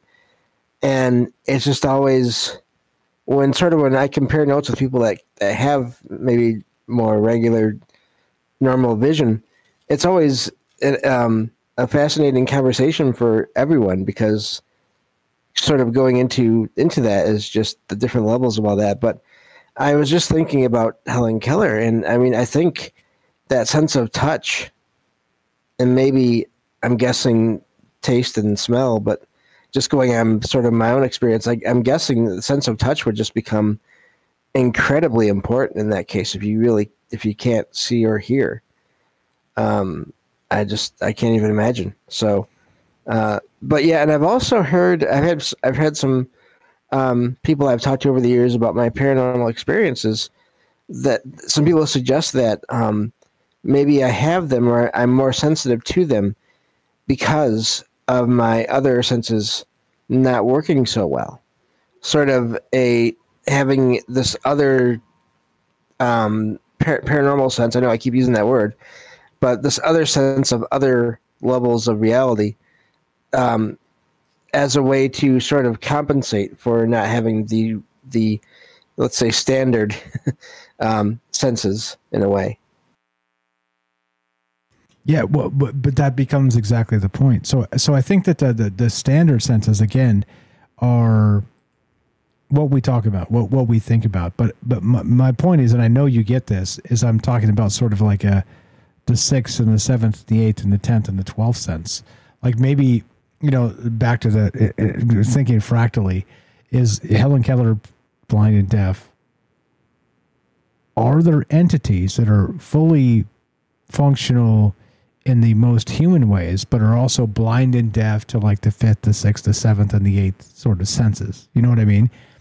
In those terms. And that's, again, like I said, not trying to be a dick, trying to think about this fractally in terms of how we experience time, and if we can taste it and smell it and see it and all the rest of those things. But I do wonder if there's sort of that other, dare I say, paranormal aspect of this that kind of plays, you know, like I don't know. It is complicated, of course, and we're way out there. I'd like to call this the if cliff, by the way. So you every time you say if, you go up a step, and you go up a step, and you go up a step, and you go up a step, and then, you know, eventually at the end of the shows we're like at the top of the if cliff, staring down into the void. So yeah, there's a thing. But yeah, what else you got? Go ahead. No, I think that's very true. I think everyone has just different levels of all different senses. I mean, even just going back to the sort of the physical realms, one thing I've noticed is not everyone that I've met over the many years with any kind of a vision, low or no vision, not everyone is able to sort of focus in on their sense of hearing the way I have sort of apparently been able to. It's not a one for one. It's not a across the board thing. So I do think it's just really all levels. And I've always been curious, and I think it's something I'd love to do, but it'd be very difficult to arrange. I'm really curious. I would love to know, sort of do a study of all the people with any kind of vision or hearing loss, and study all that and see how many of them maybe have had experiences with things they can't explain, and see what the numbers are in that category, in that kind of a group. So, but I think that's all I had. I know it's getting late, so yeah. That's all I have for now. I'm okay if you're okay. We're Troubled Minds. So we got a special holiday. We're a leap year. Troubled Minds. It's a Troubled Minds Friday, Thursday night. So if you got more, or I'll see if I can twist your arm here. So in terms of steampunk, you're like, nah, I don't really have an answer on that. But what about this other aspect of the back to the paranormal? Do you think that sort of the Kozyrev mirror and sort of this flow of time always kind of moving through us? Do you think that if we block that, it does sort of bring that existential terror, or you know what I mean? Sort of these fractals of, I don't want to say consciousness, fractals of consciousness. You see what I mean? Sort of the aspect of sensing it. Because of course, back to Helen Keller just for a moment, clearly she would have experienced time. Well, actually I can't say that. Presumably she would have experienced time like the rest of us, at least locked into that entropy cycle. But beyond that, I don't know. We talked about this in that richness of consciousness aspect of, you know, Robert Frost or Emily Dickinson or, you know, even J.R.R. Tolkien, you know, these entities, that these people that actually sort of saw a little bit more of reality itself. I think it is paranormal in the veil and beyond the veil, and sort of how that sort of space moves in and out of us, and, you know, back to where it belongs and back to where we belong. I don't know. There's no good question. Just me riffing like an idiot late into the night. But anything on that? It seems like we're, let's say, always struggling. As I'm struggling here to come up with a concept, it seems like we're always struggling to come up with a concept, you know? It kind of feels that way. And I don't mean just like in terms of like us talking about this, just in terms of us feeling this, feeling what time is, right? Oh, yeah. And I think a lot of times when people, different over the years, I've heard different people talk about their experiences and, let's say, paranormal hotspots, haunted locations. Some of the entities that they say they encounter, that they're able to communicate with, those entities do not experience time, and or they experience it in totally different ways. And so I think just based on that, time is going to be different for us here because we have, you know, a more direct link to the physical world. But without that, and sort of getting back to what Matthew was talking about, I totally agree. I've had, and I mentioned this recently, I've had so many, in the last few months or so, I've had so many weird dreams where I am 99% sure I was in some kind of other alternate parallel universe with people that are my family, but they were not, the people in those experiences, they were not exactly my family. Okay, so let's go metaphysical inversion for a moment. So those people that were not your family, they were kind of family-esque-ish in a multiverse. What are those people feeling when you're there, right? Are they sensing you as you're the ghost? I mean, and this is exactly why we're talking about this stuff, right? Like, yeah. When you show up, they're like, what the fuck is this guy up to? Who is this guy, right? Like that type of thing. You know what I mean? Well, that's the wildest thing. And I told you about this a little bit in the chat. One of the people in one of these encounters seemed to be aware that I was not supposed to be there, and or it was not their version of me. They seemed to be aware of that. And they were like basically telling me, it's okay. Everything's okay. And it was the oddest thing because maybe with every other experience, I could write them all off as dreams. I don't feel like they were, but if I wanted to be extremely skeptical about everything, maybe dreams. But in that one, they showed awareness of me being there and of how weird that was, or that the fact that that was not supposed to be that way. So that has been blowing my mind since that happened. And it's funny how this seems to come back up. And this happened now a couple different shows. And I try to keep things topical so I don't like just bring it up automatically. Hey, I want to talk about this one thing that happened. You know, I try to like kind of work it in. And it's funny how this has happened again. And here we are. Yeah, I don't know. Think about this, guys. What's up? A couple things to read real quick before you go. And before we wrap this, what's up? Jen said this was just super funny. Steampunk would probably smell like steamed twill fabrics, copper, and taints, which is funny. You can tell the mind of a writer when things like that come. But, I mean, a lot of other people have suggested what steampunk might smell like. Let me. Hiker Emoji had a hilarious one too. Scrolling up. Oh my God. I have to search it. But I mean, like that's the thing. Okay. So this is an exercise, guys, in terms of the richness of that consciousness of what we're experiencing. is think about an aspect, a visual aspect, and consider what it smells like.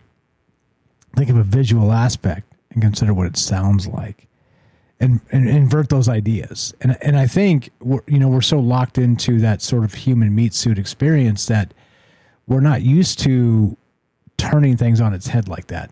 And so you notice us, we're not talking politics because boring, manipulative, stupid, polarizing, just disgusting. But we're like talking about peripheral ideas and then inverting those, because I think this is where our mind needs to be personally. That's the way I see it. Like it's brought me here, and I'm doing okay. Meaning that I'm kind of. It feels like James. Doesn't it feel like this? That troubled mind shows are like they describe dreams as a sort of a washing effect. Like you go to sleep, and the dream is supposed to be this thing that kind of cleanses the mind in the moment. You know, like I kind of feel like we're pre-dreaming. You know what I mean? Does it feel like that? It feels like that to me. I'm dreaming now, and then when I go to sleep, everything's cool and chill, and I just rest well. Does that make some sense? It does, except I think people still continue to have these weird experiences while they're sleeping and dreaming. So, but yeah, I think on a good night or a regular night or day, I think that can make sense. But yeah, also I just want to point out too, I've heard. And I've seen this in different like articles and studies and things, that most people are used to going by what they see more than what they hear, or maybe what their other senses will tell them.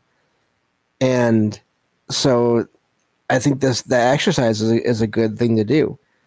I would even just say, imagine, or even when you're out there, just try to focus on what you can hear, and the sounds around you, and you may notice more than you normally do if you try to do that. So I think that could be something fun to do as well. I think so. In some cases, yeah, like it just could continually. I think that's that richness of consciousness that we talked about on that whole show. Is that if you're constantly challenging your meat suit experience, constantly challenging it every moment as much as you can, as best you can. I think this is the type of stuff, right? You become sort of living in this paranormal space because you're, all of those things that you would expect to find or see or dream or think, or this type of stuff, you're seeing. You're like I've got an incredible spider sense these days, that tinfoil tingling as I talk about, because I'm always trying to lock in and trying to tune in and trying to be, the best me that I can be. And so it is, I do think we sort of fade off of consciousness if we don't focus, and it is exhausting, by the way, but also I think, what the hell else are we here for other than to experience, sort of the best conscious space we can. Yeah. Wild stuff. Let's wrap it, James. It's late. It's a leap year. I know you excused me like 10 minutes ago, but I just keep rambling. But I think, I don't know, I feel like this is a holiday. Do you feel like leap year is a holiday, James? Yeah, I would say leap year was a holiday. It's not leap year anymore over where I'm at. Damn it, James! It's also freezing. I know. Okay, all right. I'm aware. Okay, all right. Yeah, I mean, that's exactly the point. Think about it. Every human experience is different because, we're not just talking temporally. We're talking about, different places we're in. It was 73 degrees today, and I didn't even bring a jacket. I'm about to go back to shorts in a minute. Oh, yeah, I'm sorry. Oh, man. I'm sorry to brag. Oh. It's just what it is. Yeah. We were talking about it at work today, and one of my bros was like, yeah, all that Puxatawny Phil shit, whatever that guy is, everybody's like, oh, the Nor'easters are like, oh, bring us spring. We're like, fuck off. Our spring is already here. Like, we don't give a shit what the groundhog says. Yeah. Anyway, not to pick on you, but you get it. I know you understand. And I know that the world is a crazy place, and let's keep considering and dreaming and thinking, and not discounting something that comes through us. Right. In that, the human prism, right? You discount it, I think you're doing yourself a disservice. And yep, that's what Troubled Minds all about. You're the best, brother. Anything to add before we drop this?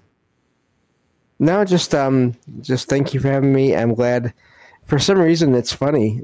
I haven't had my browser open all night, and I'm wondering now if that has something to do with why my computer's been crashing. Because no browser, online all night. Okay, that could be actually. That's actually a thing. So here's what I would suggest regarding that, because I'm an actual semi-pro fix-it guy. Get a new browser. Check it out. So kind of swap that and try DuckDuckGo as a new browser. There's a bunch of new stuff coming, happening, doing a thing. So maybe that fixes everything. After I just started a new PC. Nah, dude, God. Hey, but if you can fix everything, you can send that shit back and get a refund. Don't forget that. True. That matters. But you're the best. Don't forget to follow James. Again, you know you love him. Salcido Paranormal, dear friend for a long time, obviously. And, of course, the paranormal expert of Troubled Minds. Links in the description down below. TroubledMinds.org/friends. Follow James here. Or, of course, just search it yourself. Salcido Paranormal, SALSIDO, space paranormal. Go say hi to James. Go hang out. Go join the Discord. Go do all the things. I don't know. I think richness of consciousness has taken me over. I think there was a good 2 month, 3 month period there where Carl Jung and Joseph Campbell had taken me over. I think richness of consciousness has taken me over. So let's spread that to the world. Maybe they need to hear it. Maybe they need to see it. Maybe they need to think it. Maybe they need to taste it. How about this? What does steampunk taste like? I just haunted your dreams. It's probably awful. All right. Go help Troubled Minds. Help our friends. TroubledMinds.org/friends. Go follow all the people. Go do all the things. Go hang out. Thanks for being part of this. Thank you for spending your time and energy with us. It means the world to me. It means the world to many other people, which actually you have no idea, by the way. Like I said, our biggest audience is on the podcast feed. Shout out podcast feed out there, Spotify and all the rest. You guys are incredible. Thanks for boosting this. If it wasn't for you guys, by the way, the podcast feed that found us and is listening every single damn day, this show would have died on the vine a long time ago. So thank you for that. There you go. What else? If you want to help Troubled Minds directly, spread the word. Let people know a conversation's happening. We're not going to talk about who to vote for. We're not going to do that. We're not going to be like, we may talk about election season as a 4-year cycle or something to this effect, something a little more esoteric, but we ain't going to be like, no, vote for this guy. Vote for this corpse over this blowhard. Yeah, nope. Ain't going to do that. We ain't going to do that. Jen probably tastes a lot the same. And the smells plus hot dogs. Jesus Christ! All right, there you go. The writer's mind. You see the writer's mind popping up in the chats here. Yeah, I don't know. I don't have any ideas other than I'm gonna rest. Whatever. Let's GTFO. It's late in the night. Happy leap year to all y'all. Don't forget that this is our reality too, and if it's bending and twisting and changing, let's be the anti-reality and bring back what we need. As we finish, it goes exactly like this. You want to do it, James? I want to be presumptive. You can tell me to fuck off. It's fine. No, I won't do that just yet. But I will say, be sure, be strong, be true. Thank you for listening. From our Troubled Minds to yours, have a great night.